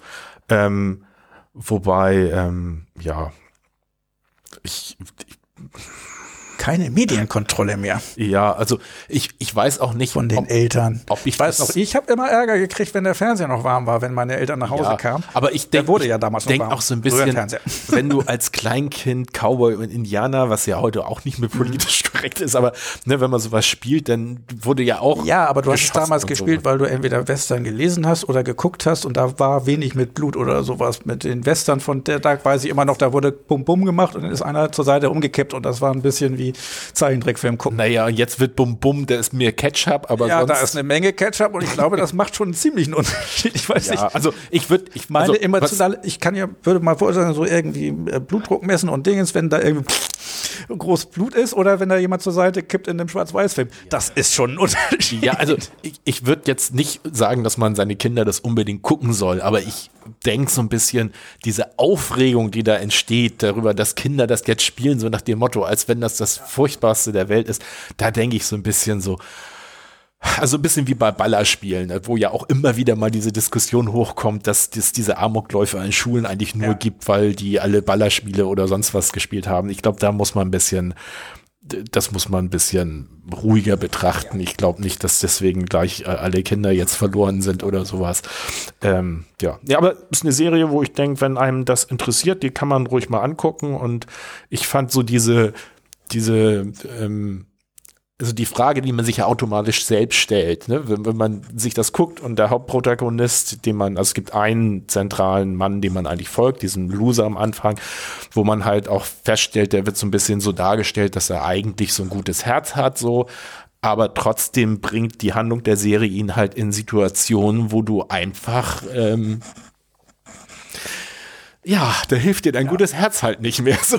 Ne? Und äh, das fand ich, ähm, fand ich wirklich ähm, spannend gemacht und eben halt, dass man dann immer auch da steht und so denkt, so, hm, was wäre denn jetzt, wenn du und ich ne, in diesem Spiel wären und es ginge nur darum, ob, ne, wer von uns beiden stirbt jetzt. Äh, und das fand ich so, ne, so ganz anregend, nochmal sich so diese Frage zu stellen, ne, unter diesen Voraussetzungen, was, was würde ich denn da wohl machen, so, ne, oder kann man das überhaupt sagen, oder weiß man das? Fand ich schon, schon ganz interessant. Ja, also interessantes Gedankenspiel, ähm, kann man sich gut mal angucken. Was ich allerdings nicht gedacht hätte, ist, es ist ja wohl die erfolgreichste Netflix-Serie bis heute. Also die Oha. ist in äh, so vielen Ländern auf Platz eins gelandet und ist, glaube ich, auch die meistgesehene Serie Netflix-Serie. Das finde ich spannend, weil es eine koreanische, ist der asiatische Markt so groß oder ist, naja, so ist bei uns auch gut nee, nee, ist bei, uns, also ist bei uns ist auch, ist ja auch auf Platz eins und ist auch, glaube ich, in den USA überall und hat auch, glaube ich, schon fast in allen, also in, in sehr vielen Ländern dieses, ähm, ich weiß nicht, wie schnell das bei, also wie viele das schon die erste Staffel oder die erste Folge geguckt haben. Mhm. Das war wohl auch äh, relativ schnell Spannend. und viel. Also ja, kann man sich mal angucken. Ähm, spannendes Gedankenexperiment, bisschen gewalttätig. Also wer, wer, so ein bisschen dünnhäutig ist, sollte sich nicht angucken. ähm, ein bisschen schade nachher. Also sie haben dann noch einen, einen Plot-Twist drin, der ganz zum Schluss nochmal zum Tragen kommt, den nicht, der zwar auch ganz interessant ist, aber den ich auch finde, so ein bisschen wie dieser Kritiker geschrieben hat, dass, dass er da nicht so das rausgeholt hat, was er da vielleicht noch hätte rausholen können aus der Serie. Aber ja, aber das ist, finde ich, auch Jammern auf hohem Niveau und es ist halt eine TV-Serie und nicht äh, von Netflix und nicht irgendwie ein Arthouse-Film. Das interessant. Die haben da ja anscheinend irgendwelche Helfer bei dem Spielen, die irgendwie so merkwürdig poppig-farbige Anzüge haben und irgendwie das Gesicht nicht zu sehen ist und da ist ja nur irgend so ein Symbol drauf und da wurde dann schon vorher gesagt, dass das zu Halloween wahrscheinlich mhm. der große Renner wird und wurde anscheinend auch in Amerika ganz viel diese Kostüme getragen von den anonymen Helfern das, bei diesem Spiel. Das fand ich auch ganz interessant, weil das äh, hat mir nochmal so gezeigt, das hätte ich also gut, die Kostüme vielleicht noch, aber das bringst du ja, wenn du nicht um die Serie weißt, nicht in Verbindung. Und ich finde das dann spannend, wie viel auch äh, diese als Anspielung, ich gucke ja auch ganz gerne mal auf Instagram irgendwelche Videos und da gibt's eine bestimmte Musik zu. Dieses Bim, Bim, Bim, Bim, Bim, Bim. Und es gibt eine Szene, wo ein Spiel, wo irgendwie jemand guckt weg und singt ein Lied und wenn es stoppt mit dem Lied, guckt er wieder hin und dann darf man sich nicht mehr bewegen. So. Ah, das ist so eine Puppe. Oder? Genau, das ist in dem, es ist eine Puppe. mechanische. Und die, die singt halt grünes Licht, rotes Licht Mhm. und ähm, das als koreanische Version. Mhm. Also man versteht es nicht, aber das wird auch bei ganz vielen so als Einspieler oder Anspielung genutzt halt Ah. in so kleinen Filmchen, ne? wo, wo du dann halt zwar aus dem Zusammenhang sehen kannst, okay, da geht's halt irgendwie darum, dass man sich nicht mehr bewegt, aber wenn man dann die Serie gesehen hat, weiß man, ach, okay, das ist die Anspielung auf dieses. Das finde ich aber auch spannend, weil es gibt ja solche Sachen immer, solche Memes, die entweder sehr insidermäßig sind und nur in bestimmten Gruppen funktionieren, was weiß ich, alle Leute, die großer Fan von einem bestimmten Videospiel sind, die Ja. wissen, was diese Musik oder sowas bedeutet. Aber dass es immer noch sowas gibt, wo das weltweiten Erfolg hat, wo das sozusagen dann auch tatsächlich trägt, wo du sagen kannst, okay, das kann ich bringen Ja. und jeder versteht es. Jeder in Anführungsstrichen gibt bestimmt jede Ja, Menge klar. Menschen auf diesem Planeten, die diese Serie nicht geguckt haben, aber es ist jedenfalls sehr weittragend und international fäh- tragfähig, dass man denn das benutzt. Spannend. Ja, nur so wie, wie man, ich denke, gut, ich weiß jetzt nicht bei jüngeren Generationen, wie das ist, aber wenn du heute von Alf redest, da weiß auch die Oma noch irgendwie was mit anzufangen, so, Ja. ne? Also die meisten jedenfalls. Aber das so. fällt, glaube ich, langsam raus. Ich glaube irgendwie, dass, dass es Alf noch in Pockform gibt, das Meme, äh, das aus äh, bei, bei den Simpsons irgendwann drin vorkam, weil der eine das sagt, ist, glaube ich, noch präsenter als der tatsächliche Alf bei Ja, so, aber, aber dass es sowas noch gibt. Nee, also fand ich ganz interessant, die habe ich noch geguckt. Äh, Dann bin ich immer noch bei meinem Rerun von ähm, ähm, Grey's Anatomy. Was ich Du spannend bist immer in einem Rerun von Grace Anatomy. Nee, das, war- das braucht ja auch ein bisschen. Ich bin ja jetzt in Staffel, die haben ja jede Staffel mit über 20 Folgen. Ja, Und das äh, jetzt, ich glaube, die 18. kommt jetzt die demnächst. 18. Staffel. Also 19 A20, das sind ja immerhin schon 380 Folgen. Also das, wenn ich in einen Rerun starte, dauert das dann auch. Aber was mir aufgefallen ist, das habe ich damals gar nicht, dass ich jetzt bestimmte Beziehungs- und psychologische Aspekte, die mir früher nicht so klar waren, die jetzt auf einmal viel besser sehe, irgendwie so. Also so. Das finde ich immer spannend, wenn man irgendwelche Filme oder Serien guckt, die nicht total flach sind. Ich meine, das macht ja auch Spaß und auch Ja. die mal wieder zu gucken, aber dann achtet man eigentlich automatisch, weil man kennt die Handlung ja schon oder was weiß ich, den Dialog, dann achtet man irgendwie auf andere Sachen oder es fallen andere Dinge auf, die ein bisschen im Hintergrund waren oder die nur angedeutet wurden und das finde ich immer sehr spannend. Ja, und ich, ich finde es spannend, dass ich offensichtlich ein Verständnis für ein paar Figuren, das klingt jetzt ein bisschen komisch, aber so, wo ich früher war, also gut, ich kann mich noch daran erinnern, dann habe ich es gesehen, habe gedacht, wieso verhält er sich denn so dämlich so? Also ne, so ein bisschen so, bräuchte er jetzt ja nur so machen oder sich einmal entschuldigen, dann wäre die Sache doch geritzt. Und dass ich jetzt plötzlich auf einmal feststelle, so, ah ja, okay, der Charakter ist so, so, der hat diese, dieses Trauma oder diese Störung oder ne, das hat er und deswegen, auf einmal verstehe ich viel mehr, nee, der kann sich halt nicht, weil ne, er das noch nicht überwunden hat oder sowas. Und das war komisch. Das war mir früher immer so, dass ich mir nur so gedacht habe, so, naja, bisschen komisch geschrieben, ne? Also Ja. so, ne? Da haben die Drehbuchautoren aber einfach nur, damit die Handlung so weiterläuft. Also Genau so. Und Den Eindruck habe ich aber auch manchmal bei irgendwelchen Serien. Ja, also äh, das gibt's bestimmt Aber- auch bei manchmal bei einigen Serien, aber bei Grey's Anatomy habe ich jetzt auf einmal festgestellt, okay, ich habe die Figur nicht so ganz äh, erfasst. So, Ja. ne? Also klar könnte die auch immer noch anders handeln und so und ähm, und ich finde es auch ganz faszinierend gerade die Figur von der ähm, diese asiatisch wirkenden, ich weiß gar nicht, wie heißt sie denn, Christina Yang in der Serie. Irgendwas selber, oh. Genau, Sarah Oh, ähm, die spielt ja auch einen Charakter, den es, fand ich, so vorher nicht gab. Also so eine, so eine sehr ehrgeiz, super ehrgeizige, aber irgendwie noch humorvolle, ähm, ähm, ja, also ist mir vorher noch nicht untergekommen Ja. in der Form. Ich glaube jetzt danach auch nicht so, aber das finde ich eigentlich wirklich spannend. Und die macht Spaß. Und dann habe ich, dann fängt jetzt, genau, ich hatte mich gefreut, The Expanse, Staffel 6 kommt. Das ist die, Wir sind schon bei Staffel 6. Ich glaube, ich habe die erste gesehen und dachte eigentlich, kann man weiter gucken, habe aber irgendwie verpasst, dass Genau, da, Staffeln da hatten wir ja in unserer Autofahrfolge auch schon mal drüber geredet. Ja. Da hatte ich die fünfte gesehen. Und jetzt fängt die sechste, aber die sechste machen sie wieder nach diesem neuen, diesem blöden Modus, dass sie jede Woche eine Folge freischalten. Und dann gucke ich ja nicht, weil das ist mir. Das, das, das habe ich können. als Kind so machen müssen, aber als Erwachsener lasse ich mir das nicht mehr gefallen. Wenn ihr lineares Fernsehen machen wollt, liebe Netflix-Leute, Ja, dann, macht geht ins lineare einen Fernsehsender auf, genau. das habe ich mir angeguckt. Und hatte ich noch irgendwas gesehen? Nee. Ich glaube so. Hattest du noch irgendwas Was hatte zwischendurch ich mal? geguckt? Ich habe, ähm, oh, ich habe vergessen, wie es ist, die Serie zum Computerspiel League of Legends von Okay. Riot Games. Die haben eine computeranimierte Serie gemacht, die extrem gut aussieht, weil alles Okay. so aussieht, als wäre es gemalt. Mhm. Äh, Arcane oder so? Ah, ich Da fragst du mich jetzt zu viel. Ähm, könnte ich mir eigentlich vorstellen, sogar heute vorzuschlagen, weil ist eine spannende, interessante Sache. Ich habe momentan zwei zur Auswahl, da kommen wir aber dann ja noch zu. ja. Äh, später. Ja, lassen wir es erstmal dabei. Vielleicht.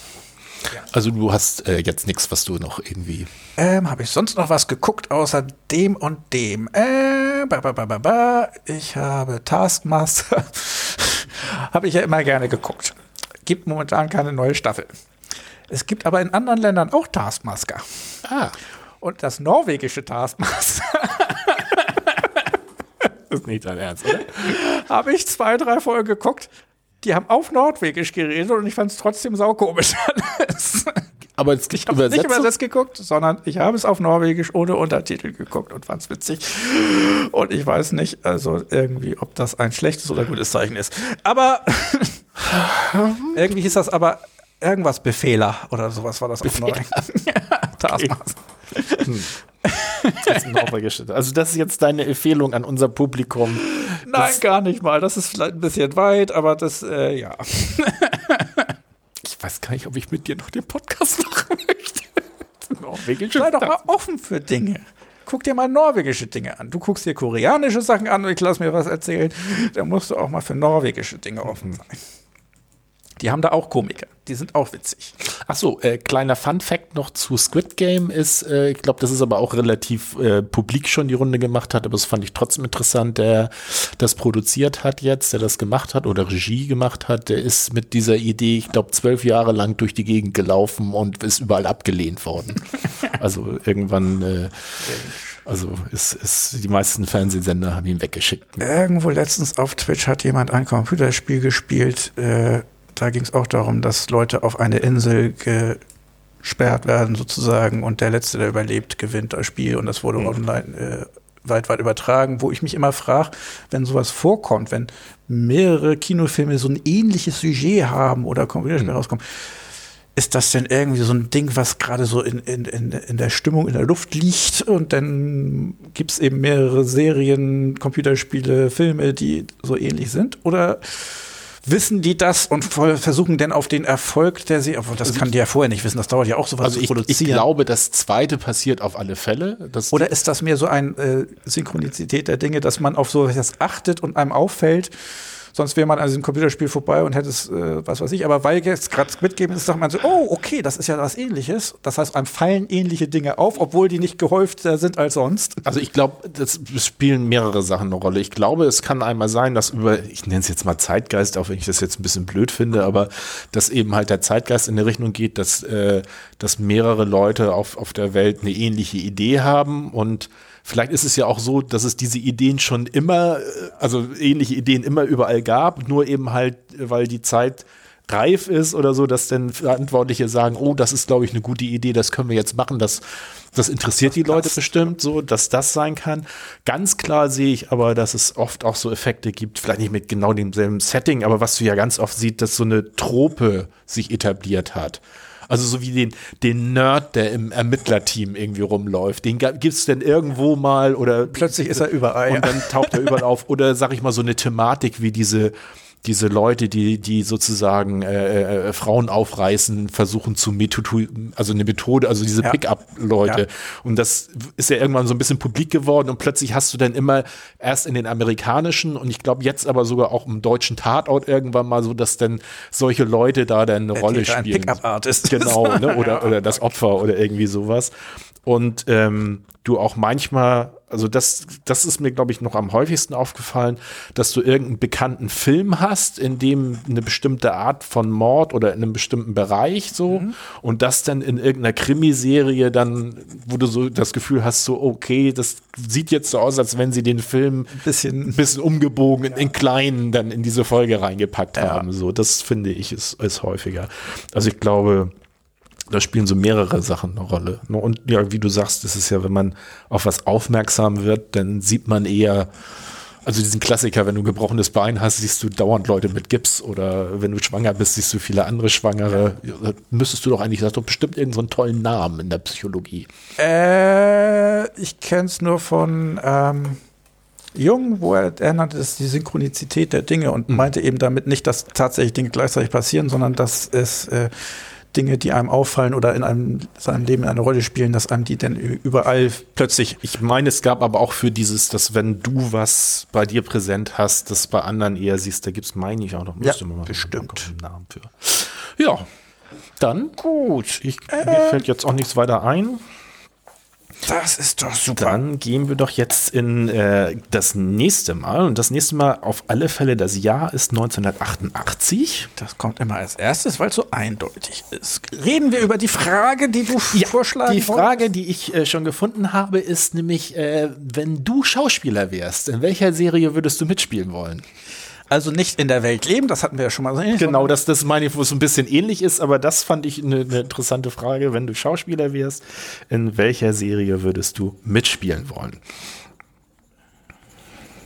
Mitspielen wollen. Top 3. Super. Und ich fand, das fand ich eine ganz, ganz, ganz gute Frage so ist gesetzt dann. Ja, ne? ja, ja, ja, gut. So, und jetzt geht's um, äh, was muss ich mir denn jetzt angucken? du wirst dir bestimmt und hundertprozentig eine Animation oder äh, Zeichentrickserie angucken müssen. Ist das? Die Frage ist, welche? Ich habe da einmal. Äh, Bambi? Das ist doch keine Serie, oder gab es da eine Serie zu? Ähm, ich habe da einmal, das ist tatsächlich äh, für Erwachsene, Bojack Horseman, habe ich glaube ich schon mal ah, was erwähnt. Ja, Super Titelmelodie. Als, als kleinen Drei irgendwie. Genau, habe ich bestimmt schon mal irgendwie gehabt. Ähm, Außer dass ich es erwähnt habe, sagt ihr das irgendwas? Bitte? Sagt ihr das irgendwas, außer dass also ich, ich es mal erwähnt habe? Da irgendwas gesehen zu oder sowas oder komplett? Also, reingeguckt noch gar nicht. Ich habe es, glaube ich, auf Netflix äh, war das mal zumindest im Angebot. Äh, da habe ich es gesehen und dieses, das mir aufgefallen ist, äh, ich vermute, das hat damit zu tun, dass dieses ähm, Mensch mit Pferdekopf als Maske ja. äh, ist irgendwie auch ein bisschen beliebter geworden. Ja, also, stimmt. Ähm, da habe ich zum Beispiel eine Firma, die so ähm, für, für Videoschnitt so spezielle Effekte anbietet. Die nennt sich auch äh, irgendwas mit Horse. The Laughing Horse oder so. The Laughing und, Horse. und wenn die, äh, die haben immer so Filmchen, wo sozusagen diese Schnitt- und sonstigen Effekte gezeigt werden und da haben sie sich immer meistens mit so einem Pferdekopf auf auch äh, gefilmt. Um, es gibt ja diese Plastik-Pferdemaske, die bräuchten wir eigentlich auch mal, die so beliebt ist. Die, ja, ja. wenn man so, so aber wir wollten ja jetzt. Äh genau. Zweites, top aktuell, weil gerade auf Netflix erschienen ist, gerade nachgeguckt, hieß tatsächlich Arcane, also Arcan mit C und auf Englisch Arcane, die Serie von den Machern von vielen Computerspielen, Riot Games, ähm, hat nicht viel, habe ich mich vorher auch gefragt und informiert, hat nicht viel mit diesem Computerspiel zu tun. Das heißt, selbst wenn man es nicht kennt und keine Ahnung hat, kann man sich die Serie angucken. Ich meine, das war mir sogar letzt da, siehst du. Das okay. war mir noch letztens angeboten worden. Ähm, und, ähm, achso, Leech of Legends. Okay. Leech of Legends mhm. ist äh, eins, der ist so wie bisschen wie Fortnite, eines der bekanntesten, größten, seit Ewigkeiten erfolgreichen Computerspiele. Ich glaube, da gab es früher noch sogar schon für C, nee, 64 weiß ich nicht, aber für, für einen PC, glaube ich, ne? 1, 2, 3, 4 oder keine so. Keine Ahnung, okay. wie lange ist es. Äh, nee, es gibt kein, also LOL. Lead of, nee, nee, Lead LOL of Legends ist kein, kein, keine Computerspielserie, sondern nee, es, ist, dieses eine Spiel wird ständig weiterentwickelt. Sie, wie World ja. of Warcraft. Genau. Und das ist als LOL abgekürzt. Ne? Genau. Darüber habe ich nämlich, weil ich irgendwelche mal irgendwo unterhielt und so, ja, hast du schon LOL und LOL ist ja eigentlich Laughing Out Loud Ja, normalerweise. genau. Und ich dachte immer so, wovon, äh, ja. Und wird dann meist auch noch im selben Bereich von irgendwelche Computernetze miteinander reden Hast du verwendet. das denn schon geguckt? Ähm, mir fehlt, glaube ich, noch eine Folge oder Ach so, zwei, da bin ich mir okay. nicht ganz sicher. Aber sonst bin ich durch die erste Staffel fast durch. Ähm, und ich hatte eigentlich noch die Idee, ich habe ja eine Erwachsenen-Animationsserie, das ist auch nicht für Kinder unbedingt geeignet, aber doch schon eher ja, für, für. Jugendliche, sagen wir mal so. Und ob ich nicht noch eine Kinderserie mit reinnehme, aber die Frage ist, ob dich das denn überhaupt interessiert. Ich glaube, das ist sowieso schwierig, dich dafür irgendwas zu begeistern und wahrscheinlich für irgendeine Kinderserie wie äh, ähm, ähm, ah, wie heißt sie nochmal? Helga? Nein, muss ich nachgucken. Ach, die mit den, ähm, die habe ich glaube ich schon geguckt, mit den kleinen, die irgendwo im Wald wohnen, mit den kleinen Wesen oder sowas. Ja, ich glaube, dann meinst du sogar die richtige. Ich dachte noch irgendwas äh, Nettes, Kindliches, aber ich wollte irgendwas Animationsmäßiges haben und es abstufen in nur für Erwachsene geeignet und hat auch erwachsene Themen, Alkoholismus und Okay. ähnliches, Bojack Horseman. Ähm, für Jugendliche Explosion, Gewalt kommt drin vor, aber es ist jetzt äh, nicht tiefgreifend seriös und äh, was für Kinder und dann mal wieder was mit Animation. Habe ich dir schon mehrmals angedroht. Bis jetzt ist immer was anderes dazwischen gekommen. oh, Moment. Hatten wir schon. Ähm. Ah, äh. Nein, oh, warum bin ich mit Namen so scheiße? Zu jeder verdammten Serie fehlt mir der Name. Äh, Wenn du mal ein paar Anhaltspunkte geben würdest, könnte ich vielleicht auch was. ja, Animationsserie auch eher für Kinder. Mystery-Serie. Mystery Check heißt das, wo sie wohnen, zwei Geschwister, Junge und Mädchen. Er hat ein Tagebuch gefunden mit geheimnisvollen Dingen drin. Aber das haben wir doch schon. Gravity Falls. Hatten wir? Gut. Dann Haben wir doch war mir nicht ganz sicher. haben ich, dachte, wir- ich und das- Melly hätten uns darüber unterhalten, weil das unsere Lieblingsserie war. Aber das war du- sogar das eine soll- Aufgabe. Das solltest du nicht Melly sehen lassen, die steigt dir auf den Kopf. Das war nämlich eine Serie, in, äh, eine Folge, wo wir den Podcast mit Melly als Gast. Ja, eben. Ich hatte auch irgendwie mich und Melly in Erinnerung und wusste nicht, war das tatsächlich die Aufgabe in der Serie? Oder war das nur was, worüber ich und Melly uns unterhalten haben, weil wir eben. Nein, das war eine ganze Folge. Okay. Da hattest du das schon gewählt. Und da kannst du dich nicht dran, du guckst auch nicht unsere eigene Podcast-Folge. niemals. Ich habe gerade letztens wieder unsere erste Folge geguckt. Abgedreht und raus. So macht das Sarah Kuttner auch. Guckt sich auch nie wieder was an. Ähm, ja, äh, äh, wolltest du jetzt noch eine 3 geben? Oder Die Frage ist äh, eben, und ich glaube, bei dir schätze ich ein, dass das eigentlich keinen Sinn macht, weil ich glaube, du bist sowieso nicht zu so Animationen groß zu überreden und dann auch noch für Kinder. Also für mich, für mich wäre jetzt noch die Frage bei den beiden dann. Ähm, dieses, äh, wir, wir wollen ja sozusagen den Kanon der dann TV-Serien. Bojack Horseman erkennt es nur, weil es top aktuell ist, gerade läuft und ist auch nicht schlecht. Also so ein bisschen fühle ich mich und auch sieht eher auch, zu sieht auch Bojack gut aus, aber Bojack Horseman ist tatsächlich auch ein bisschen Klassiker, weil wenn es um Animation für Erwachsene geht, die eben wirklich nicht für Kinder geeignet, na, das heißt, da Aber kommt auch keine große Gewalt drin vor, aber es geht Aber- eben um, um Sucht und was weiß ich was Ja. und um solche Themen. Da gibt's nicht so viele Serien und das ist eine und sie ist erfolgreich und gut, also dann würde ich Bojack Horseman. Gut, dann nehmen wir Bojack Horseman und äh, ja, dann haben wir es ja zusammen. Also das heißt, auch noch sogar einen kleinen Zusammenhang zu heute, weil Bojack Horseman ist in dieser Cartoon-Serie ein abgehalfteter Schauspieler, der seine Karriere äh, aufgebaut hat auf so einer Familienserie, wo er mit zwei Ach, stimmt, Kindern, also genau sowas wie äh, Full House oder sonst dieser- was denn auch in, in Rückblenden ab und zu vorkommt. Also, das heißt, beim nächsten Mal reden wir über Bojack Horseman, von dir vorgeschlagen. Wir betrachten den kleinen drei. Ähm, wenn wir Schauspieler wären, in welchen Serien wollten wir dann mitspielen wollen? Und wir gucken uns das Jahr 1988 an. Und damit haben wir heute das wieder geschafft und ich kann den Abspann starten, oder? Ja. Okay, bis gut. nächstes Mal. Ciao.